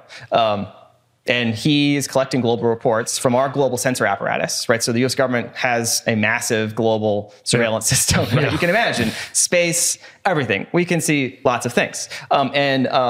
He is now put in place where he can collect what we're seeing from all these different sensor systems. That was one of the main objectives of the people that were pushing for this to sort of process to stand up was getting the data coming out of all these different sensor systems, say space-based collection systems, underwater space collection systems, radar systems, pilot reports, which were, in their own very compartmented silos, to put those into one place, looking at the raw, like radar track logs to see you know, what maybe was not classified. Because the way we do these detections is, you know, you see lots of things, right? The radar picks up lots of things in the raw returns. So we have like specific classifiers, things like AI signatures that say, this is what an ICBM looks like, this is what a MiG looks like. And so it only cues or alerts to a human operator when it sees an object that's been sort of pre-categorized as something of interest to the military. We haven't had classifiers built for these things. At least that's, maybe we do, maybe we don't. But the allegation is that, you know, there's a lot of things maybe that were observed, but maybe not officially categorized. And so what he has done, apparently, is create classifiers specific for these signatures to then look across all these different domains to identify these anomalies to do his investigation. And they've seen them around the world. He's had a map where he sees them all. And of course, there's always been anecdotal firsthand, you know, reports of people seeing weird things around the world. China also stood up their own UAP thing. In their translation, it kind of refers to drones, and there's always like a geopolitical potential, you know, double meaning there, where they want to know what U.S. drones might be flying in their airspace. But you know, the historical legacy that the Russians have also had serious programs on this has been pretty well documented as well. So what do you think these are? Oh, well, now you're just jumping back to the kind of like where in that for extraterrestrial, tempestrial, ultra-terrestrial... Well, firstly, do you think these are real objects and these were really photographs? This isn't some psyop? Well, these are definitely real objects. The question is, are they non-human technology, right? Yeah. Because I can't... What's the context here? Like, that's the ocean. That looks like a tiny little speck. What's the size of it? I can't figure it... I can't tell anything. Is that a... Is it like the size of a fighter jet? Yeah, I don't think you can draw decent inferences from these videos. Yeah. Would be like my bottom line. Like, I don't think I can give you a claim and then substantiate that claim using these YouTube videos. Like, I don't think that's going to be epistemically satisfying to you or anyone else who's listening, right? They are a starting point for, you know, piquing curiosity. And then looking at what else is happening in the official sphere to say, okay, is there something here that is... you know, an indicator that these things might be like truly anomalous. And looking at firsthand witness testimony that you ascribe maybe not 100% credence to, but if you listen to what David Grusch said, is that he investigated these incidents officially. And, you know, the Tic Tac thing, he says definitively was anomalous, non-human technology. Now, he didn't explain how he arrived at that conclusion, but he made that conclusion public, pretty definitive manner. Now, yeah, he's a person that I ascribe kind of prima facie credibility to, but I don't believe everything he says. But I see that as something that I didn't hear before that, you know, moves my needle for that particular event up. Okay. Right? And so that's how I reason. So, you know, these other events, I think we're at a point where, you know, fundamentally, like the more salient the question is, does Lockheed have the thing in the bunker? Right? Like, yes or no? Because apparently the Senate, there's hours of transcripts in the skiff, in Capitol Hill, in the safe, that have all the program details on paper. We need to see that. And well, this is the delicate thing. This is why it's I think a very tricky subject, because I think when we started this conversation, I talked about like the nesting dolls of the secrecy, is that some of those things we do, a lot of the things we do for a good reason. Like, you don't want the Chinese to know the secret capabilities we have or the programs we're running. And so the tricky part of that, if those legitimate programs that we want to keep secret were being used illegally as cover for these UAP-related activities, it presents a tricky... It's difficult to disclose that part without burning the legitimate capability. Right? Like, and in fact, the people doing the like illegal part probably did that intentionally. It's like a shield. It's like using a human shield. Right? It's like it's hard to hit them without hitting this thing that you don't want to hit. Right? That's the position I think the Senate is in right now.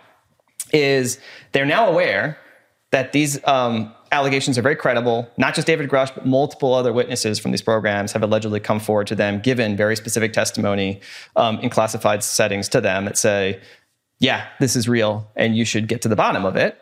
This is why you're seeing these legislative maneuvers be much more aggressive year over year, and it's why Senator Schumer had just come out. Because I think now this is getting to the point where enough of the Senate has now read these transcripts and has heard from these witnesses that they can't put this in the box. They know this can't be kept in the box. And so now it's becoming less a matter of like, the DOD doing this technical investigation and writing these reports for the next few years, and more a matter of, okay, how do we put in place a political framework to allow this to come out in a controlled, deliberative manner that doesn't burn the critical capabilities that we don't want to burn. And that's the reason why I think what Senator Schumer just announced yesterday in the New York Times article reported on is this commission, this 9-member commission who will be appointed by Biden within 300 days of the NDAA passing at the end of this year.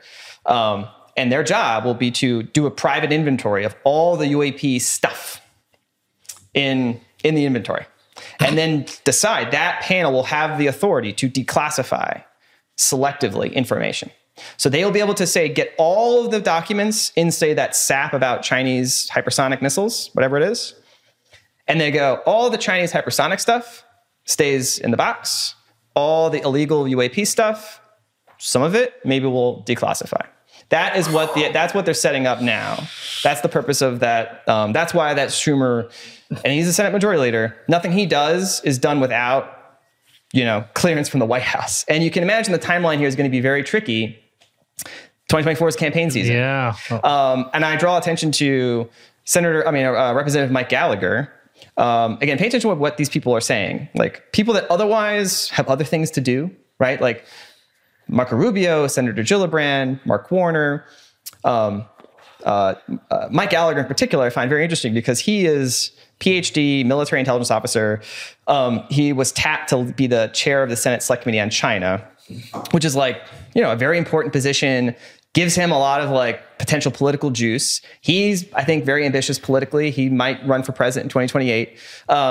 He's from Wisconsin, kind of a moderate Republican, got all the right, checks all those boxes, right? He went on the Pat McAfee syndicated sports talk show 2 weeks ago. And it was a 45-minute interview. And it was kind of, somewhat informal with a bunch of ex-NFL players and they talk about the draft, whatever. They bring him on. It's a 45-minute interview. All he talks about is UAPs. Huh. And his whole objective in that conversation was to try to normalize the subject with the blue-collar audience, right? It was very strategic. And you put it in the context of other statements made by Marco Rubio. They're trying to normalize this discussion, the public discourse. They're trying to, inch it along slowly, but make it, a gradual. Well, it's the opposite of what they did when they tried to make it a laugh, like a joke. Which is very curious, isn't it? Right? All the traditional assumptions about, well, they'll just try to poo-poo it, put it back in the box, reject it, They're doing the exact opposite, right? The senators and the representatives are holding themselves back, it seems, from saying what they really want to say, which is that in fact, just yesterday or today, Representative Gallagher just kind of threw off the pretense because some reporter was asking about UAPs. And he's like, UAP tech, let's just talk and say what it is. It's aliens. We're talking about aliens. That's what he said. That was his quote, right? This is a guy who has a portfolio of, strategic competition with China. He's got a lot of things on his plate. He's made this a focus of his. He's introduced legislation. If you actually look at the legislative text, I don't think this will actually make it in, but similar language will probably make it in as we go through kind of this whole messy sausage making of the current package of intelligence and defense authorization bills. But in the most recent sort of statutory language that he introduced and a few other folks introduced on the Senate side is it is the sense of Congress that in order to prevent technology surprise from foreign adversaries, the U.S. government must open up and maintain broader awareness of, quote, historical exotic technology antecedents. And another part of his different bill, which, it was actually historical exotic technology antecedents previously provided by the federal government for research and development purposes. That language was put in there explicitly because, at least what I've heard, there is intense resentment, not only by other defense contractors, but really big tech, that they have been cut out, right? So if you can imagine the political economy of this whole thing, which is, again, this is me speculating a bit, but I think it's semi-informed speculation, is Lockheed Martin, Raytheon, these big defense contractors, they used to be the big dogs in D.C., right? They used to get what they always wanted, whether the fundraising kind of revolving door sort of thing. They were the big heavyweights, especially throughout the Cold War. What's really changed in the past 10, 20 years, and it's really accelerated the past 5 years, especially now with AI, is the political heavyweights are now big tech. Google, Nvidia, Apple, Microsoft, et cetera, Intel. And they have been making the argument to the White House and to the Senate that they are, you know, at the forefront of strategic technology, leading this technology competition with China, that they are the ones that are, you know, essential to national security. And they are cut out from this entire world of potentially strategic advanced technology. And that, you know, the allegation is that, say, you know, Lockheed has been having this thing in this, you know, secret program, but they haven't made much progress because they've been, you know, it's been so compartmented that only a few engineers get access to it. They try to figure it out. They can't. They stall, they go put it back for 10 years until we figure some more advanced science out, we try it again.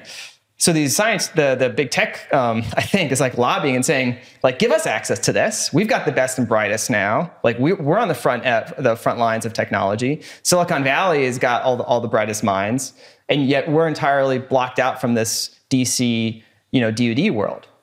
And that's how I sort of interpret the sense of Congress language, is that maybe they don't want to disclose everything to the public, but there's a clear political economy, I think, dynamic where there's other forces at play that previously were able to keep it contained. Now there's like big money on the line, big political interest on the line that have the juice to sort of potentially pry it open.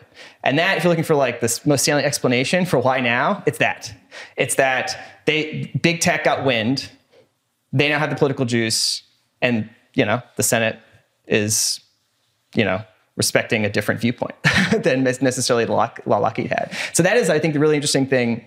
One of the pieces of the legislation that's in there is it explicitly requires, if this goes through in the National Defense Authorization Act, requires that you know, any contractor or government program that has been involved in say non-Earth origin exotic technology, like non-Earth origin is in the law, it's in the draft legislation.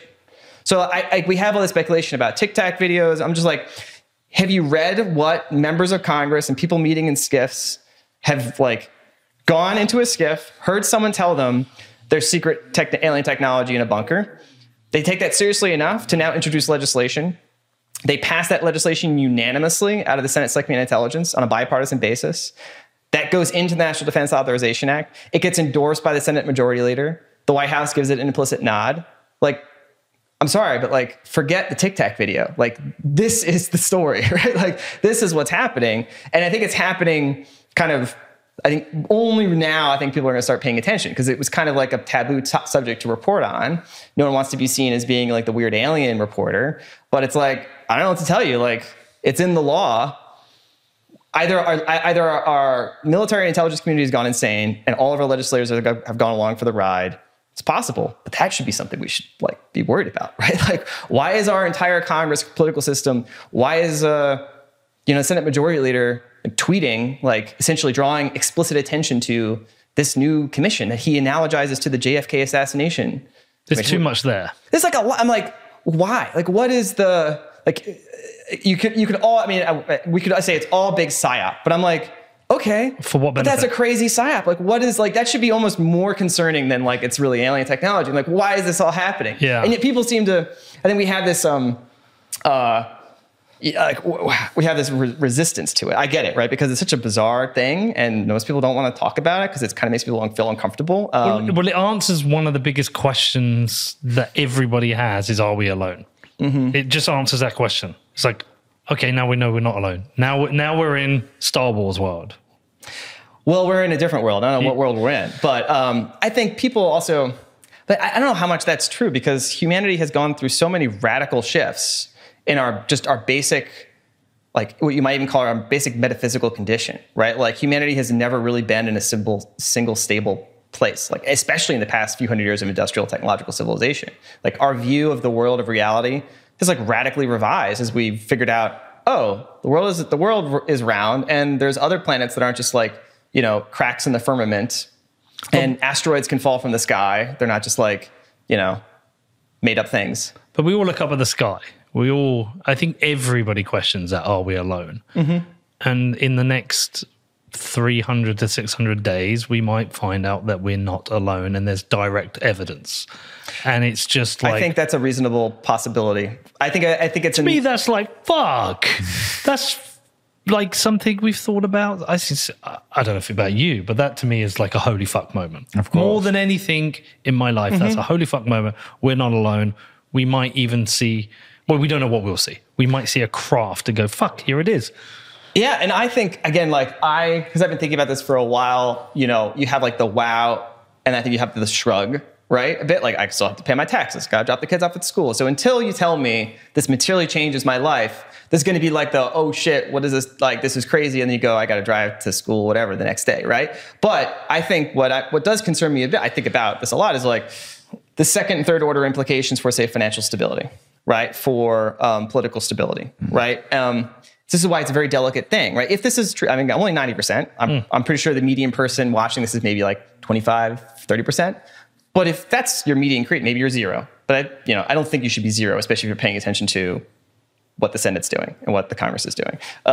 Maybe that's only enough to get you up to 5 or 10. But even if you have a 5 or 10% credence on a world-changing scenario, like if you're, something, if you play in like markets, right? Like you're like, I think about tail options. I think about, there's a tail event for, every option price, right? And maybe it's underpriced at the moment, right? It would be my... Now, I don't think I can bet on this. I don't think there's a good market for this. No. I thought about it. It's hard to think about how you would put a good like directional wager on disclosure, like what financial assets would move up or down. It's an interesting sidebar.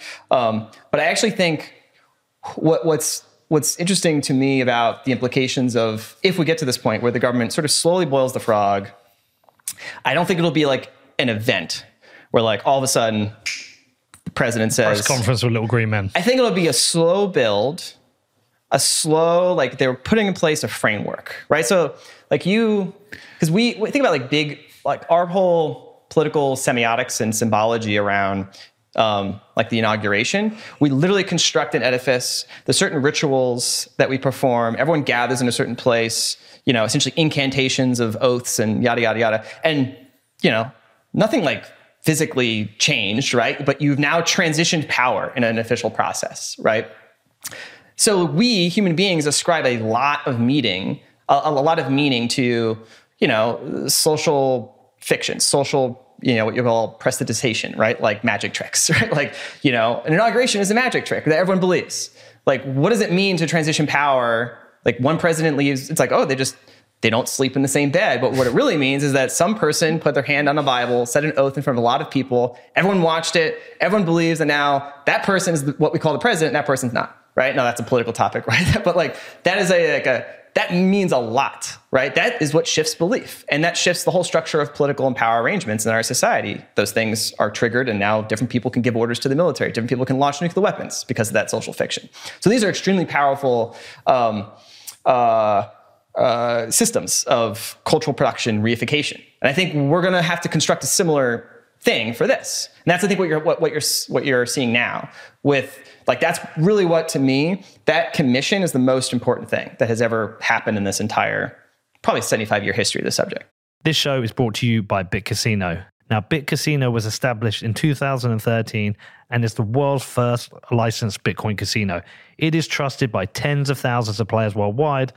And not only do they have cutting-edge security, but they offer fast withdrawals and VIP experiences that money can't buy. BitCasino has over 2,800 games and tournaments for you to try out, and with their 24/7 live chat support, you can always get help if you need. Now, if you want to find out more about BitCasino, the first Bitcoin casino to win an EGR award, head over to bitcasino.io, which is BITCASINO.io. And please remember to gamble responsibly. Next up today, we have Mutiny Wallet. All right, Mutiny is a new self-custodial Lightning wallet that runs in the browser. There is no download needed, and it is even installable on your phone as a progressive web app. Now, Mutiny allows for instant onboarding with channels that open on the fly It supports both on-chain and Lightning transactions and has encrypted cloud backups protected by the seed words. It also integrates with Nostr using Wallet Connect to make zaps, tips, and even subscriptions possible directly from the wallet. Now, Mutiny is still early and in beta. So for now, just play around with it with some small amounts, but their aim is to be a great spending wallet. Mutiny is fully open source with MIT open source license. We love them. We love Tony. Go check it out. It's mutinywallet.com. which is mutinywallet.com. Next up, we have Unchained. Now, the events and exchanges and in traditional banks over the last year were all an important reminder of how critical it is for you to take control of your private keys. But taking ownership of your Bitcoin keys, you know what? It can be daunting. That's why our good friends at Unchained offer a personalized concierge onboarding service. Now, I have personally been through this process and set up the vaults for my football team, Real Bedford. And you know what? I know this is a personal recommendation here, but the multi-sig solution which Unchained have created is so easy to use. They ship the required devices to you and they walk you through it step by step so you can understand exactly how the vaults work. Now, after you're set up, Unchained continues to provide you with regular support to help you get comfortable with controlling your keys. So if you've been putting off taking control of your Bitcoin wealth, Unchained's concierge onboarding is a simple way for you to get started. Get it done sooner rather than later. You can book your onboarding today at unchained.com/whatbitcoindid. And at the checkout, you can get $50 off with the promo code whatbitcoindid. That is unchained.com, unchained.com/whatbitcoindid. Also today we have Wasabi, who I am using to keep my Bitcoin private. Now, Wasabi is the easiest way to send and receive Bitcoin privately, and even for non-technical people like me, it is effortless and provides privacy by default. Now, with Wasabi, there is no minimum amount, so you can start coin joining straight away. And Wasabi makes coin join transactions together with BTC Pay and Trezor users, and BTC Pay server users can make payments in CoinJoin, which saves on fees and is a privacy improvement. Also, Wasabi just dropped a badass new feature. Now, Trezor Suite users can coin join directly on the hardware wallet, which obviously is very cool. Now, if you want to find out more, please head over to wasabiwallet.io, which is wasabiwallet.io. It could be a gift. Arrival, look into Hollywood. You've seen the implications. Arrival. Yeah, so now if you want to go into the... Can there be a gift here that's just going to change humanity? Is this good news? Is this bad news? Yeah. I've been giving you kind of my analytic assessment of the situation as it pertains to the legislative developments, the different classes of explanation, my personal sort of epistemic journey to elevate my credences by looking at these different pieces of circumstantial, firsthand witness testimony, et cetera. All this amounts to, okay, if I'm 90%, non-human intelligence. But what does that 90% ascribe to those other four categories of explanation? Do I think it's some extraterrestrial cousin who's coming here to kind of be our big brother / guide? Are they here to contain us because they think we're a threat to them? Are they interdimensional beings? Are they us from the future here to warn us of an impending cataclysm that they want to prevent? Are they, ultra-terrestrials that have been here for hundreds of thousands of years and they're just like stuck here for whatever reason? I really don't know. I have no evidence one way or the other. I find myself like radically moving pretty quickly because I don't have one feature when you don't have a whole lot of evidence is that one, you should update a lot, right? It doesn't mean you shouldn't update, but you should update very, very frequently, right? That's, I think, some people have a mistake in reasoning where if you don't have enough to change your mind, you shouldn't just change your mind. But actually what it means is you should constantly be jumping from alternatives, but you're the sort of what you might call the reaction function or the energy gradient that flips you from one belief to another belief should be pretty low. So you can explore all of them. And that way you're never locked in. Because if you ever stick in one belief, then you're usually, psychologically, you tend to look for evidence that confirms that belief. You tend to want to, reject evidence, even potentially strong evidence that really works against whatever you've kind of anchored on.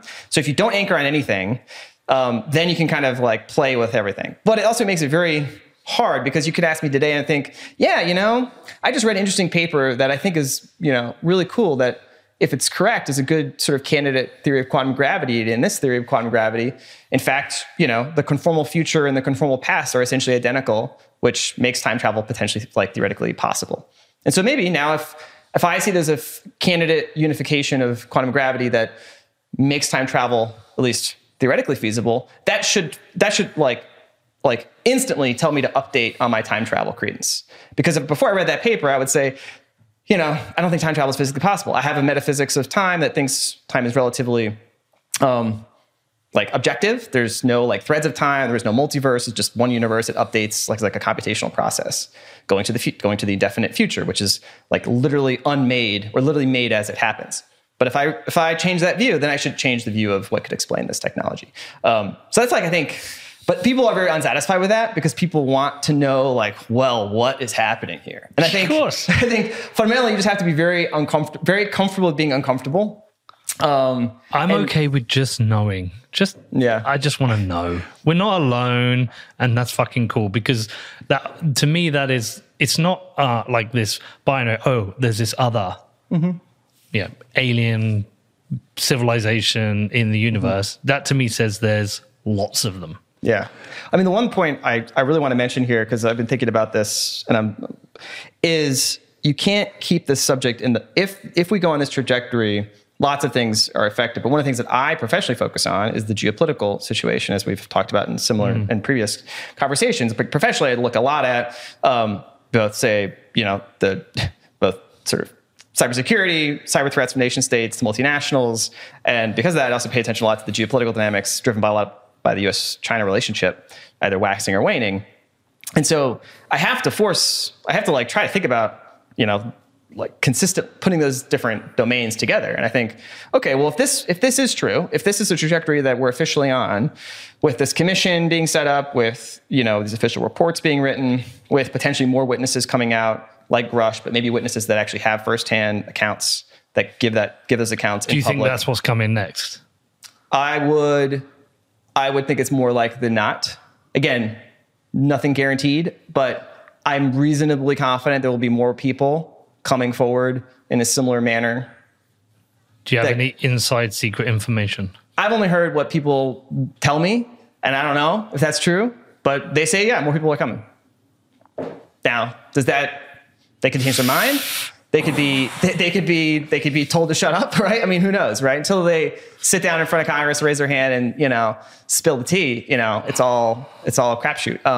But I think really intensively about the U.S.-China relationship is the most strategic relationship this decade, and I mean, we've had previous conversations about the tail risk of, say, a Taiwan war being extremely destabilizing for the global economy, if not, you know, existentially threatening if it really escalates.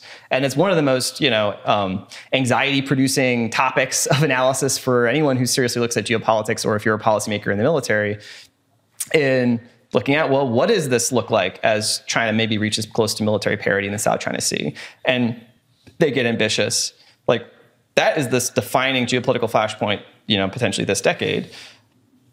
Anything that potentially can affect the trajectory, I think, should be really closely examined, right? And if there's anything that could steer the trajectory that makes that really bad scenario less likely, I think we should find ways to encourage that, right? Like, there's very few things I could think of that would materially change the decision making and strategic calculus of Beijing, right? Given their historical imperatives, their promises to their people, their technology modernization objectives, the intense sort of security dilemma between U.S. and China.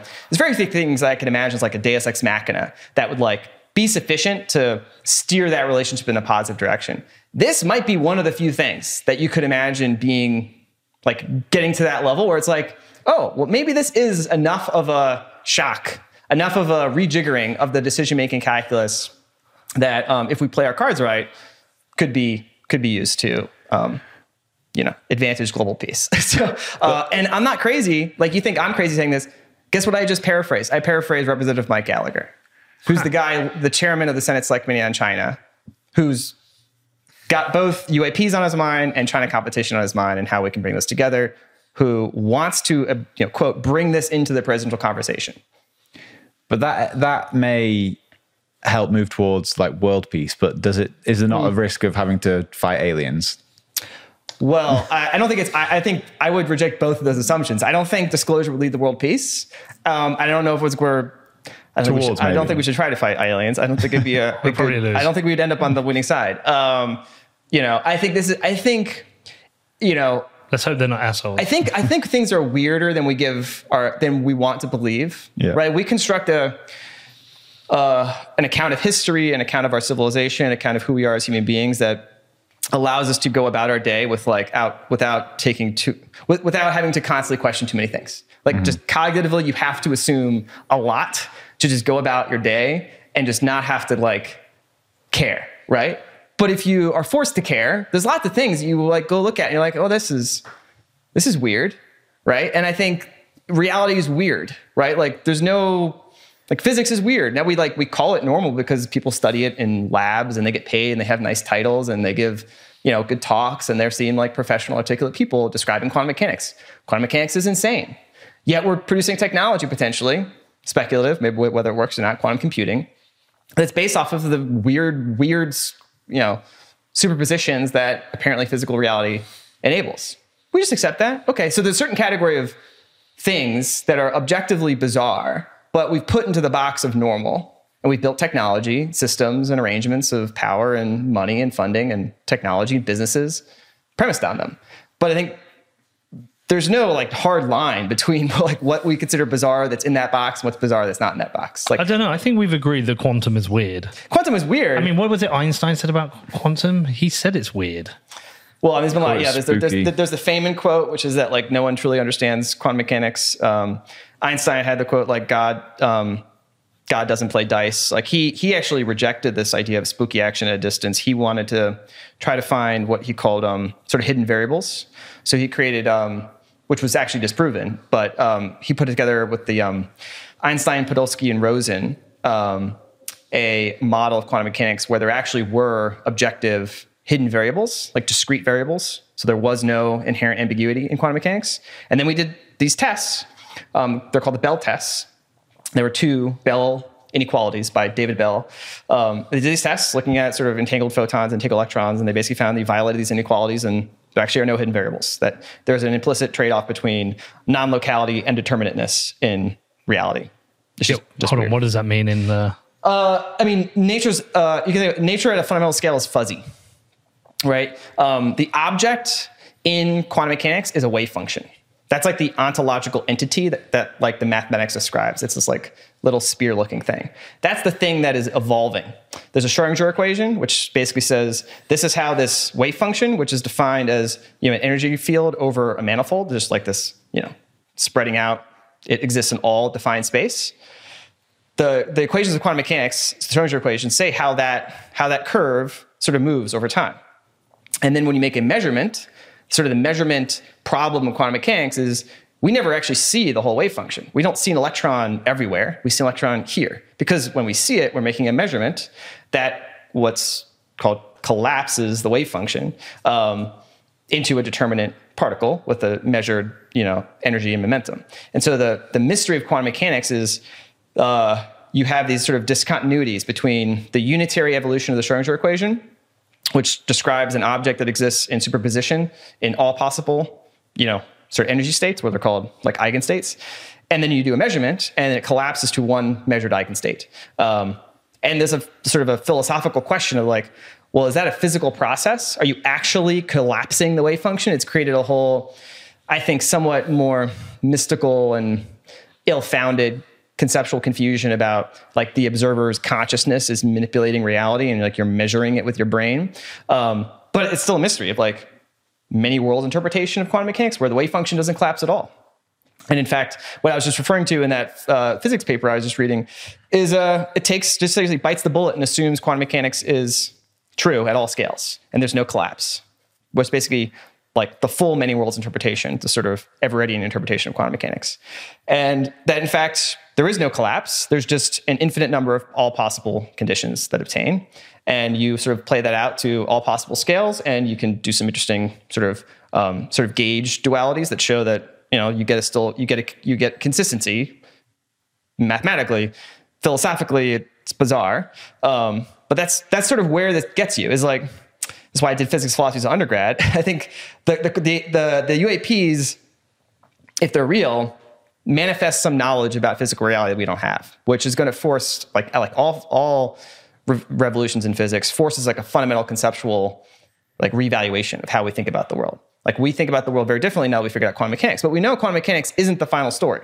Like everyone looks at Einstein's general relativity, we look at quantum mechanics, and they work in their respective domains, but they don't work when you try to examine them in domains where you need, like say, high mass and tiny scales, like black holes or the Big Bang, and the equations are mutually inconsistent, and that's where we've been stuck. And so yeah, like the speculation is maybe we're not stuck actually. Like maybe somebody has this secret physics knowledge that's been inspired by their study of UAPs, but just like how we, maybe if we had gone back in time, would we, if we had the ability, if the US government had the ability to like keep all of nuclear physics secret, would that have like prevented some of the like proliferation risks? If nobody even knew that like nuclear physics was possible, I'm arguing against myself, but like just being hypothetical. If that was possible, the US government probably would have done that, right? Like just like we did with encryption, up until like, you know, Diffie-Hellman, like the NSA was threatening Diffie with not releasing his, you know, asymmetric encryption publicly. They said, like, you're effectively exporting controlled weapons. Like we're going to throw you in jail. And he called their bluff and they backed down eventually. And there was a big, you know, obviously a big court case and all that stuff. You know, I interviewed him. Oh, really? Yeah. Smart guy. Long time ago. 3-4 years ago? Longer. Yeah. One of my favorite ever interviews. I mean, that's a good example of someone just figured something out about the nature of reality that's sort of fundamental to the way things are structured, that allows asymmetric encryption. It's just, and then that it starts super abstract, pure math. And then it turns into the foundational, you know, technology for modern civilization. We don't get cloud systems. We don't get, you know, we don't get Bitcoin. You don't get any of this without that. And so I think we sometimes lose the lesson of like these very abstract, somewhat opaque, maybe even mysterious domains of intellectual investigation are like disconnected from everyday life. But they're not. Like they quickly, you know, inhere and can, you know, basically be the main determinants of how our civilization evolves. When was it? It was like 4.5 years ago. Wow. If we did figure out the sort of the missing piece between those two equations, is it impossible to know what that would unlock, or do we have an idea of what that would unlock? Well, now you're really speaking my language here, because this is what I you know, my like late night readings are often about like frontier physics. And I always try to think about them, you know, with like because I'm not a theoretical physicist. I'm not at the leading edge of research. I'm just trying to keep pace with what I think are more the interesting frontiers, but I'm always trying to understand like at a semi-intuitive level, like what does this mean? Like what's like the intuitive like grokking condition that I can have for this extremely complex set of ideas and mathematical concepts. And then from that, like, what does that imply about like technology, like engineering? It's super fascinating. I mean, one area, just to plug it because I think it deserves more attention, so I'll take the opportunity here to, you know, force people to read these interesting but very you know, dense papers, is a mathematical physicist by the name of Jonathan Garrard, G-O-R-A-R-D, and he was inspired by some insights. Really that Stephen Wolfram made, who's somewhat of a controversial figure, heterodox physicist, but I think is, you know, very, very smart, very accomplished. And certainly had this, I think, key insight about looking at hypergraphs, sort of very abstract, like what's the most abstract thing you can think of, like a collection of points, just a bag of points that have directed edges to each other, like, you know, connections from one point, abstract point to another point. What can you do with that? If you just started with that, just an abstract bag of points with that can have potential, you know, directed edges to each other, you can create that as like a hypergraph. So then, okay, you start with this very abstract collection of points. Well, what is just a, you know, very simple mathematical collection, but you can have a rule that says, okay, take a section of the hypergraph that has, you know, that looks like this. You know, this node connected to this node, connected to this node. And this, the rule is just, you know, delete this edge, add a point, connect it here. And you can have, you know, an arbitrary number of different rules that are just rewriting the hypergraph. You're just rewriting hypergraphs. And you can apply the rule. You have a simple rule. You can just apply it iteratively. Everywhere you see this sort of specific structure in the graph, apply this rule, change it, do it arbitrarily across the hypergraph. What Wolfram and really Garrard has really elaborated on is if you actually just start from that very, very simple foundation, they've been actually to be able to show you can basically reconstruct quantum mechanics and general relativity. It's kind of insane, but on a discrete basis. Which tells me that's like, I find that fascinating. It's like, start with something that's very, very simple, like as simple as you can possibly imagine. And then just basically playing it out, doing the proper mathematical analysis, getting to the point where you re-derive the laws of physics that we've already figured out. And then take it further, right? Where does that go? And it gets really abstract, but I think it's super fascinating because, you know, one of the connections to UAPs that I've been speculating about, and we're really in the deep end, but I think you have to get there if you're really trying to like think about what these are, because you know you're playing in unknown physics, and so kind of have to like go swim in those deep waters. Is there's one of the things that's come out of this model, and I won't reconstruct it because we don't want to send the audience to sleep. Is there's a really tight relationship between how they represent the observer in these models and the physics that observer sees. So, what do you mean how they represent the observer? So there's two conditions that they sort of mathematically define as making up an observer. One is they have a linear thread of time, which really implies like a certain causal invariance to the history of updates. So you imagine this like graph, you apply an update, it's a new graph. You apply an update, it's a new graph. Apply an update, it's a new graph. You can imagine like just do the chain of all those different states of the graph and look at like, you know, a line that looks at, you know, the different updates that go through the network, that is like the causal history. And there's different possible updates you can apply at any given time.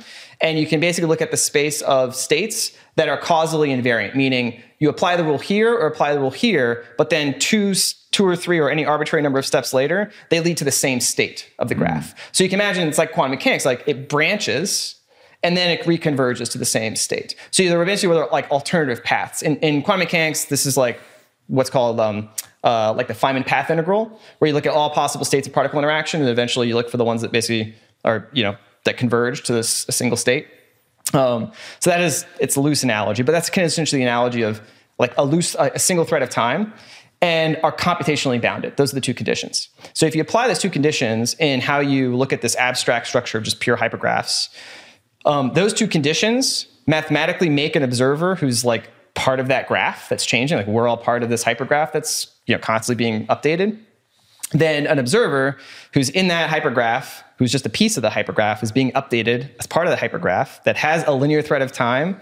What it sees in this sort of structure, what it can look at, say in its like what in general relativity is called its like light cone, which is really just its causal history, its causal past, its causal future, like which possible influence in its past could lead to its state, which possible influences from its current state could lead to the future. It's kind of like hourglass shape, but in a discrete fashion, because this is just a graph, not like a continuous manifold. Then those conditions of having this sort of causally invariant thread of time and having, so it's like the observer just is that history, and it's computationally bound. I mean, there's a finite amount of computation that can be packed into a single volume of that network. If you just have those two conditions, then that observer perceives a manifold-like structure that obeys quantum mechanics and general relativity. You kind of re-derive the equations of the Einstein field equations and the Schrödinger's equation from those just two key conditions. But the main difference is that it's all discrete. In quantum mechanics, general relativity, the main thing I've always disliked about those, like the unification approaches, they kind of assume a background of space. They assume a continuous manifold, and these are just fields that sort of play out on top of that manifold, or there's a structure to that manifold, like continuous geometry. But like it's, I don't know, like continuous stuff is like it's like the old Zeno's problem. You zoom in, you zoom in, you zoom in. There's no inherent scale. Whereas if you have a discrete structure, there is a fundamental scale, and the universe is just fundamentally discrete. But you create a discrete version of quantum mechanics and general relativity. But I find that fascinating because one of the implications for, say, like thinking about both AI and UAPs is it embeds the concept of an observer like deeply into how you think about what physics you see. And essentially, the space of physics, the space of minds defines the space of possible physics, but not in like a woo-wee spiritual way, but like in a hard mathematical way. And so you have to think about, well, what would other minds that are defined differently like see in reality? And this gets to like the last sort of bit of abstract physics talk here is, I mentioned like you have these rules that you can apply. Well, what if you could apply a single rule, you could apply different, you could apply two rules, you could apply three rules. What if you applied every possible rule? It's, you know, it's a little bit mathematically ambiguous, like how you define every possible rule, but Garrard, I think, does this best in a decent way using like what's called higher order category theory or homotopy type theory, which is like the frontiers of current mathematics that sort of he elaborates using this structure. And what you get to is essentially a abstract mathematical object that is essentially the collection of all possible rules that can apply to any arbitrary configuration of these very abstract sort of fundamental like entities, right? Just like a node in a bag of like a bag of points and some and relationships between them. And they define this like what in category theory is called like an infinity one topos or an infinity groupoid. We're really going up there. But imagine like this big braided abstract ball that's like in the ethereal realm, right? That's like that is all of reality, and an observer. Being an observer of a certain kind essentially slices that higher dimensional, infinite dimensional ball in a certain way. And slicing that higher dimensional ball in a certain way, like being an observer of a certain kind, like gives that observer a universe, makes that observer see a universe, the one that we see, sees a universe of 3+1 dimensions with quantum mechanics, general relativity as its basic laws. Which implies if you could slice that higher dimensional structure differently, if there was a different foliation, is what mathematics is called, there'd be a different rule of physics. Now, conceptually, right, think about is that a multiverse? Is it just one object sliced different ways, perceived differently? Is it like this interdimensional blob? But I think, I don't know, like that's an interesting question of like, we assume that every mind that exists in the universe is gonna see the same universe as us. But maybe not. Maybe actually there's different aspects of reality that you only perceive when you have a different sort of cognitive structure, a different conscious structure. So that's really, you're going really into the like the bar conversation later tonight. Could you re-explain that all in a bar later? Could I fuck? But more reading, yes. Could the... No, I'm not even going to try. If we do have another being that is... Mm-hmm. living under a different set of physical conditions, would we be able to interact with them though? Oh yeah, this is a fascinating topic. And actually Stephen Wolfram is doing an interview with Lex Friedman, and he talks about this specifically because inherently, you know, communication is about information exchange, and information we think is, in computer science is like a information theoretic concept, right? Like if you think about it, like everything is computation, right? Like there's a certain way of describing something that at a certain level of detail accounts for all of its apparent properties, right? So like just physics is essentially just a way of mathematizing how the universe as a ball of information is computing itself. So we are blobs of information computing ourselves, structured in a certain way that gives us consciousness. And aliens might be structured in a slightly different way. So I don't think we know like what are the conditions under which like you can transfer information from one blob of computing to another blob of computing. We have this problem with like dogs. Like how do you commune with a dog or a dolphin? I mean, I think it's just like an analogy from there to like aliens. And like we can communicate with some of these other intelligent creatures, but very like, we're very roughly, right? We can't get all the high fidelity exchange that human beings have evolved as a social animal to like not just communicate verbally, but to like read all the delicate signals of the sort of maxillofacial movements and embedded expectations. We have an entire dedicated brain region, the Broca region, that's just like just for language. So there's no implicit reason why, you know, it's not possible to have communication, but I think just you would expect it to be very, very difficult, right? And that I think is one way to think about, you know, the UAPs coming here is like it's not. You know, like if you just dropped in like a community of dolphins that were like building nuclear weapons, you're like, how would you tell them it's a bad idea, right? Like go and just start squeaking at them and hope that they understand it, right? Like, I don't know if that would work. Or like you'd have to find some way to communicate with the dolphins in a way that would be intelligible to them that would get, they would get the message across, right? And maybe that's what you're seeing, is that you find some way of sending messages in whatever way that you think can go, but it's probably going to be somewhat lossy because every system is fundamentally unique to its own pattern of embedded communication in a certain social group or species. It's highly evolved and attuned to how their brains interpret information. So it's very difficult to think that you could construct a seamless way to communicate across those, that sort of... Maybe rather than try and communicate, you just figure out how to remotely turn the nukes off. Yeah, I mean, you might just do things that are kind of obvious. Yeah, but so one interesting, another paper folks should read is by Robin Hansen, who's a kind of a polymath economist, super smart guy. He was thinking about this topic, and a lot of my ideas are sort of inspired by him as well, because he takes a very similar kind of try to be as rigorous and Bayesian as possible about this topic. And he's looked at the sort of panspermia hypothesis, which is sort of in the ET version of subset 4, which is based off of what we have decent physical scientific evidence for, right? So, for example, we know that Earth was born as part of the solar system in a stellar nursery with about 10,000 maybe other stars. 5 billion years ago. And so there are 10,000 other star systems that were all kind of born in the same gas cloud. And in that sort of first several hundred million billion years, there was a lot of material exchange between these different systems, so they're close together. So they're constantly being bombarded by asteroids and other, just sharing crap around. And so you can imagine if, one of those star systems kind of got the spark of life, saw this combinatorial self-replicating chemistry problem on some geothermal vent.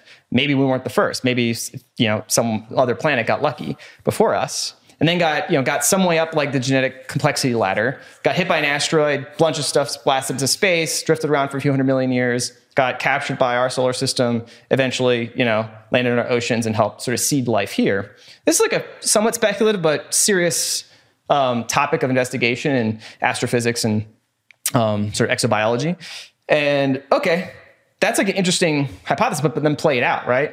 Imagine, say, that sibling of ours, the big brother, big sister, that had a head start on us, that evolved life, maybe advanced life, got to a point where they decided, you know what, we don't want to expand anymore. Maybe there's a binary choice for life. Life either, decides to expand, in which case, once it gets to a certain point, it's hard to stop the expansion, right? You send out probes, those probes can self-replicate, send out more probes. It's a chain reaction. It's impossible to stop. And they know that could happen, and they want to stop that for whatever reason. Maybe it's a cultural reason. Maybe they don't want to create seeds of their own civilization that can come back and compete with their home civilization. Maybe they don't want their future, inheritors to be fundamentally different from them and, radically change their culture. They want to keep what they've got. So they lock themselves down. They decide not to become a grabby alien civilization. They decide to become a non-grabby civilization, meaning they don't expand. That is a very strong rule that they have, and they've been able to effectively enforce it potentially for hundreds of millions of years if they've gotten this head start. They got to a point where they successfully enforced this rule, which means they really don't let anyone leave. They have this strong ability to enforce that rule. But they look across the rest of the galaxy, and they can detect the stars that were their cousins because their stellar composition, we can see they have a characteristic gas composition. And they might be all right, they might know about panspermia as a possibility. They might worry that another civilization could eventually nucleate in one of their sibling star systems and emerge and basically maybe not adopt their rule about not being grabby, may start expanding and may come and take over their civilization, which would not be good for them. And so they would probably be very proactive, and they would do the one limited exception to their non-grabby rule, which would be sending out limited probes to any potential planet system that could emerge as an advanced technological civilization. And this would be their standard operating procedure, is sort of wait around for that civilization to get to the point where it evidences capability to potentially be about to expand, be the Elon, we're launching self-replicating rockets potentially in a few decades is his ambition. And that would be the one you'd want to intervene, right? Then you maybe have a protocol, which is you detect gamma rays are characteristic energy signatures of nuclear weapons. Is this is the key indicator that a civilization's about to potentially be a threat to you. And then you buzz around. You let that civilization know that they're not the top dog. And you implicitly, put yourself at the top of the status hierarchy, that, there's an advanced civilization that's here that you can't do anything about, that can do things that you can't do, that you don't understand. Implicitly, human beings, we tend to defer to that. Like the way we select kings and presidents still is like, they have the most power. They're all the most important, most obviously impressive things around. We're going to defer to them. This is the alien version of fuck about, find out, fuck around, find out. Yeah, and so they wouldn't want to give too much away about them, but they, sit at the top of our status hierarchy, just eventually we'd get the hint, and we'd either get the hint, in which case they, successfully implanted their rule about not being grabby. We voluntarily decide to agree with their rule. But there's always a catch. If we decide not to obey their rule and decide to go out and sprout in the universe, they might intervene. And that might not be so good for humanity. And so that would be the implication of like, well, maybe we should just accept the rule. And that would be like kind of a depressing reality. I don't know if that's the case, but this is like, okay, aliens are here, but maybe they actually don't want to share too much about themselves. Maybe we'll never know too much about them. They're here to basically enforce their rule about not being grabby, and that's it. And we're kind of like trapped here until maybe we figure out a way to escape. That would be like one interesting sci-fi scenario. Or it's not that at all, and that's just like an interesting story. I have no idea. Oh, right. What's the TLDR timeline we need to look to now? Well, this summer I think is going to be very interesting. There might be hearings at the end of July in the House Oversight Committee, which I've heard everything from to like, oh my God. So I don't know. The House Oversight Committee is the committee in Congress that has probably the least direct access to the testimony given by these whistleblowers, which has happened in the intelligence committees. But they may get some interesting witnesses to come forward. Could be very compelling open public testimony. Could be riveting television. They haven't set the date yet, but it looks like pretty likely to happen at the end of July. Then the Congress breaks for August session, and then they go off to the district. Nothing formal official happens. Action might pick back up again in September.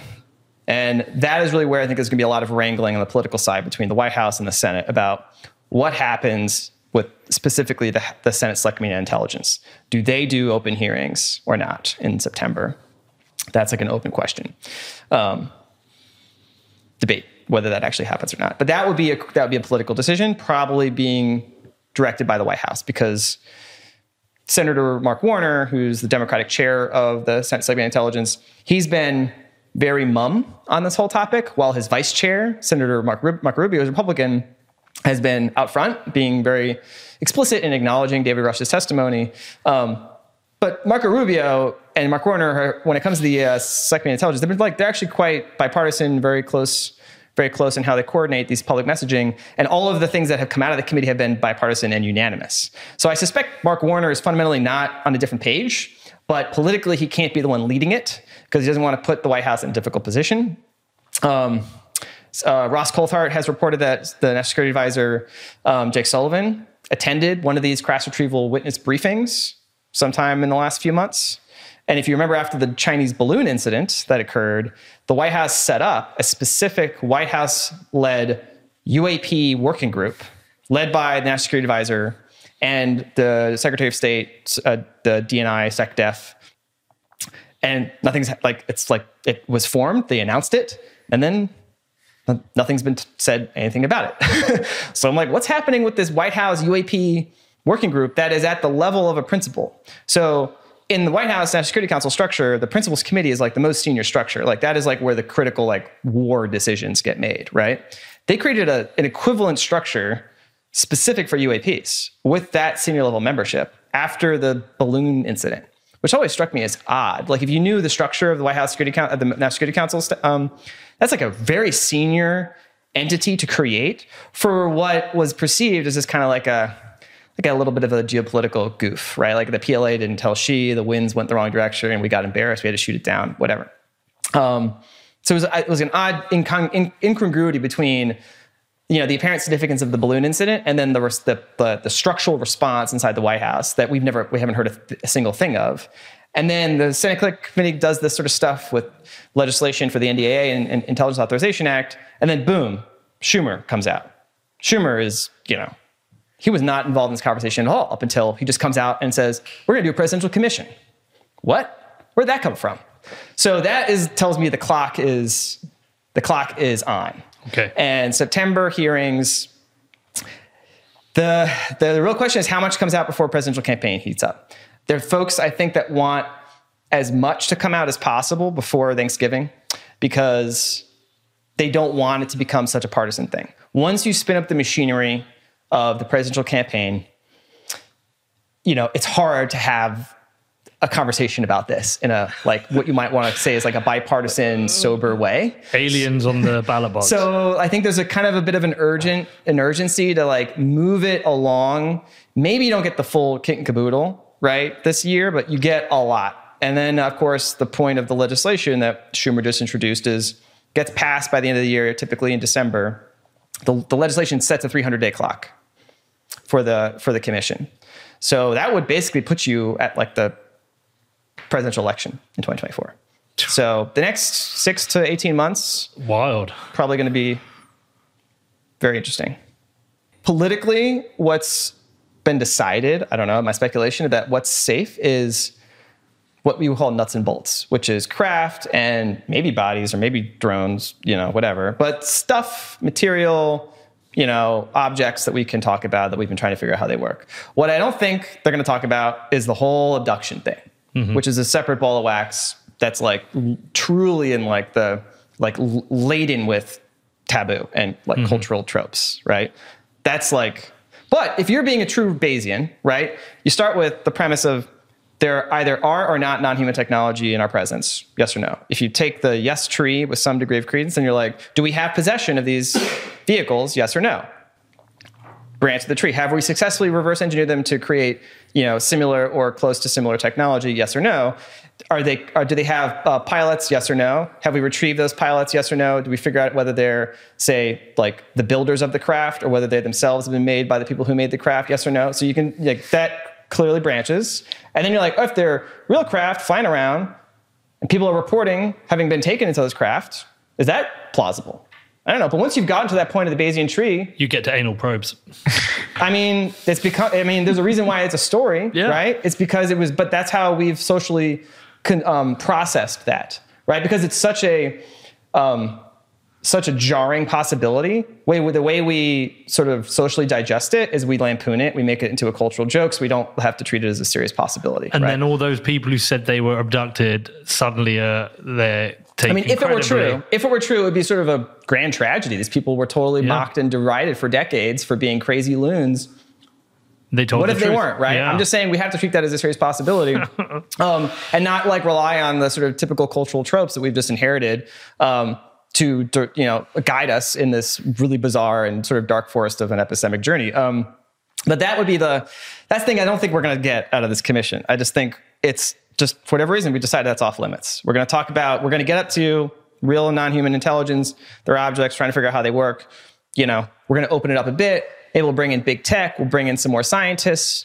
That's how we're going to play it. But then this other stuff, that's kind of what you would call like in the woo file, like alien abductions, like consciousness experiences, like weird remote viewing sorts of stuff, which has always been historically connected to this topic. Like if you actually look at the historical record, like all the weird, like the weird stuff that the U.S. government has done has all been like in one big box. And the UAP stuff and the UFO stuff was never really that like separate from these other weird things that we did. Like we did lots of things to try to, like there was remote viewing programs for decades, whether they worked or not, who knows? But we spent a lot of money. We actually had like programs set up. We've now reported on them where we like the CIA hired and, you know, had training programs for like people that could try to like see if they could see a nuclear submarine with their mind. And those programs were like adjacent to, sometimes being run by the same people that were running the legacy UAP investigation programs. I don't know. That's like a historical fact that's odd. But does that mean that you discount the UAP stuff? Maybe it does, because it's associated with this thing that you've prima facie decided is totally implausible and crazy. And so by its association with the UAP stuff, that discounts your credence to the UAP stuff. But it could go the other direction. Okay. Anyone listening, what would you recommend they read or watch if they want to learn more? Yeah, I would recommend staying to start in that well-lit clearing, you can venture off in the dark forest and you can be lost very quickly. So in that center clearing, the book by Ross Coulthart, books by Leslie Keene, the reporting that they did, Leslie Keene and Ralph Blumenfeld did with David Grusch, the interview with David Grusch that Ross Coulthart had, subsequent interviews that Ross Coulthart has given. Like, he's probably has the best sources that I've seen in this space. Now, it doesn't mean I give everything he says 100% credence, but I think he has probably the most access to these programs and has the best sources. So I listen and basically to everything he says just to try to like get a hint. The Debrief, which is the source of that original article, is a great publication. I would look at there's a guy, Dean Johnson, on Twitter who has a website, and he just tracks. All he does is tracks the all the legislative stuff on this, and he's like super on top of it, and he's like really good at looking through the legislative language and interpreting it. And that's a good guide to just look at all the legislation that has been proposed and passed the past 2 to 3 years. What's in law? Just read the language. Don't have to speculate what it means. Just acquaint yourself with what your representatives in Congress, people that we know have been privy to very like jarring claims by well-informed and highly cleared senior intelligence officials, are writing into law.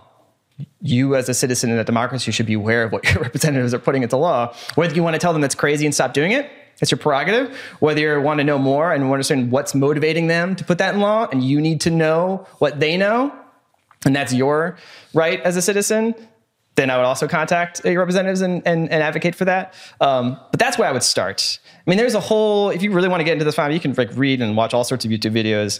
Again, that can get you into lots of different potential rabbit holes. But I just say, well, there's more than enough in that clearing for, I'd say, the average person to perk up and pay attention. And that's where I would start.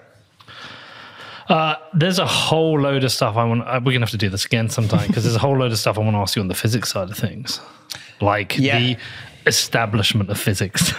Well, where the laws come from, how can laws exist? That whole rabbit hole, but we can do that another time. I probably won't understand 90% of what you tell me, but I'm actually not the best articulator of those ideas. I try. I mean, you read about them, but you pretty much nailed the Large Hadron Collider. Oh, yeah. But look, fuck. Oh, my God. This is unbelievable. Matthew, thank you. Thanks for having me. All right. Is your mind blown? My God, I absolutely love this. Matthew is all over this topic, and I will definitely be keeping up to date with him. I'm going to be following what's happening in Congress. I mean, it's so weird. Like, this is the thing since we were kids we all think about. Are we alone here? Are we alone in this universe? And it's so freaking weird to think, actually, we might not be. And we might find out very soon. Or it could just be one huge psyop. Who knows?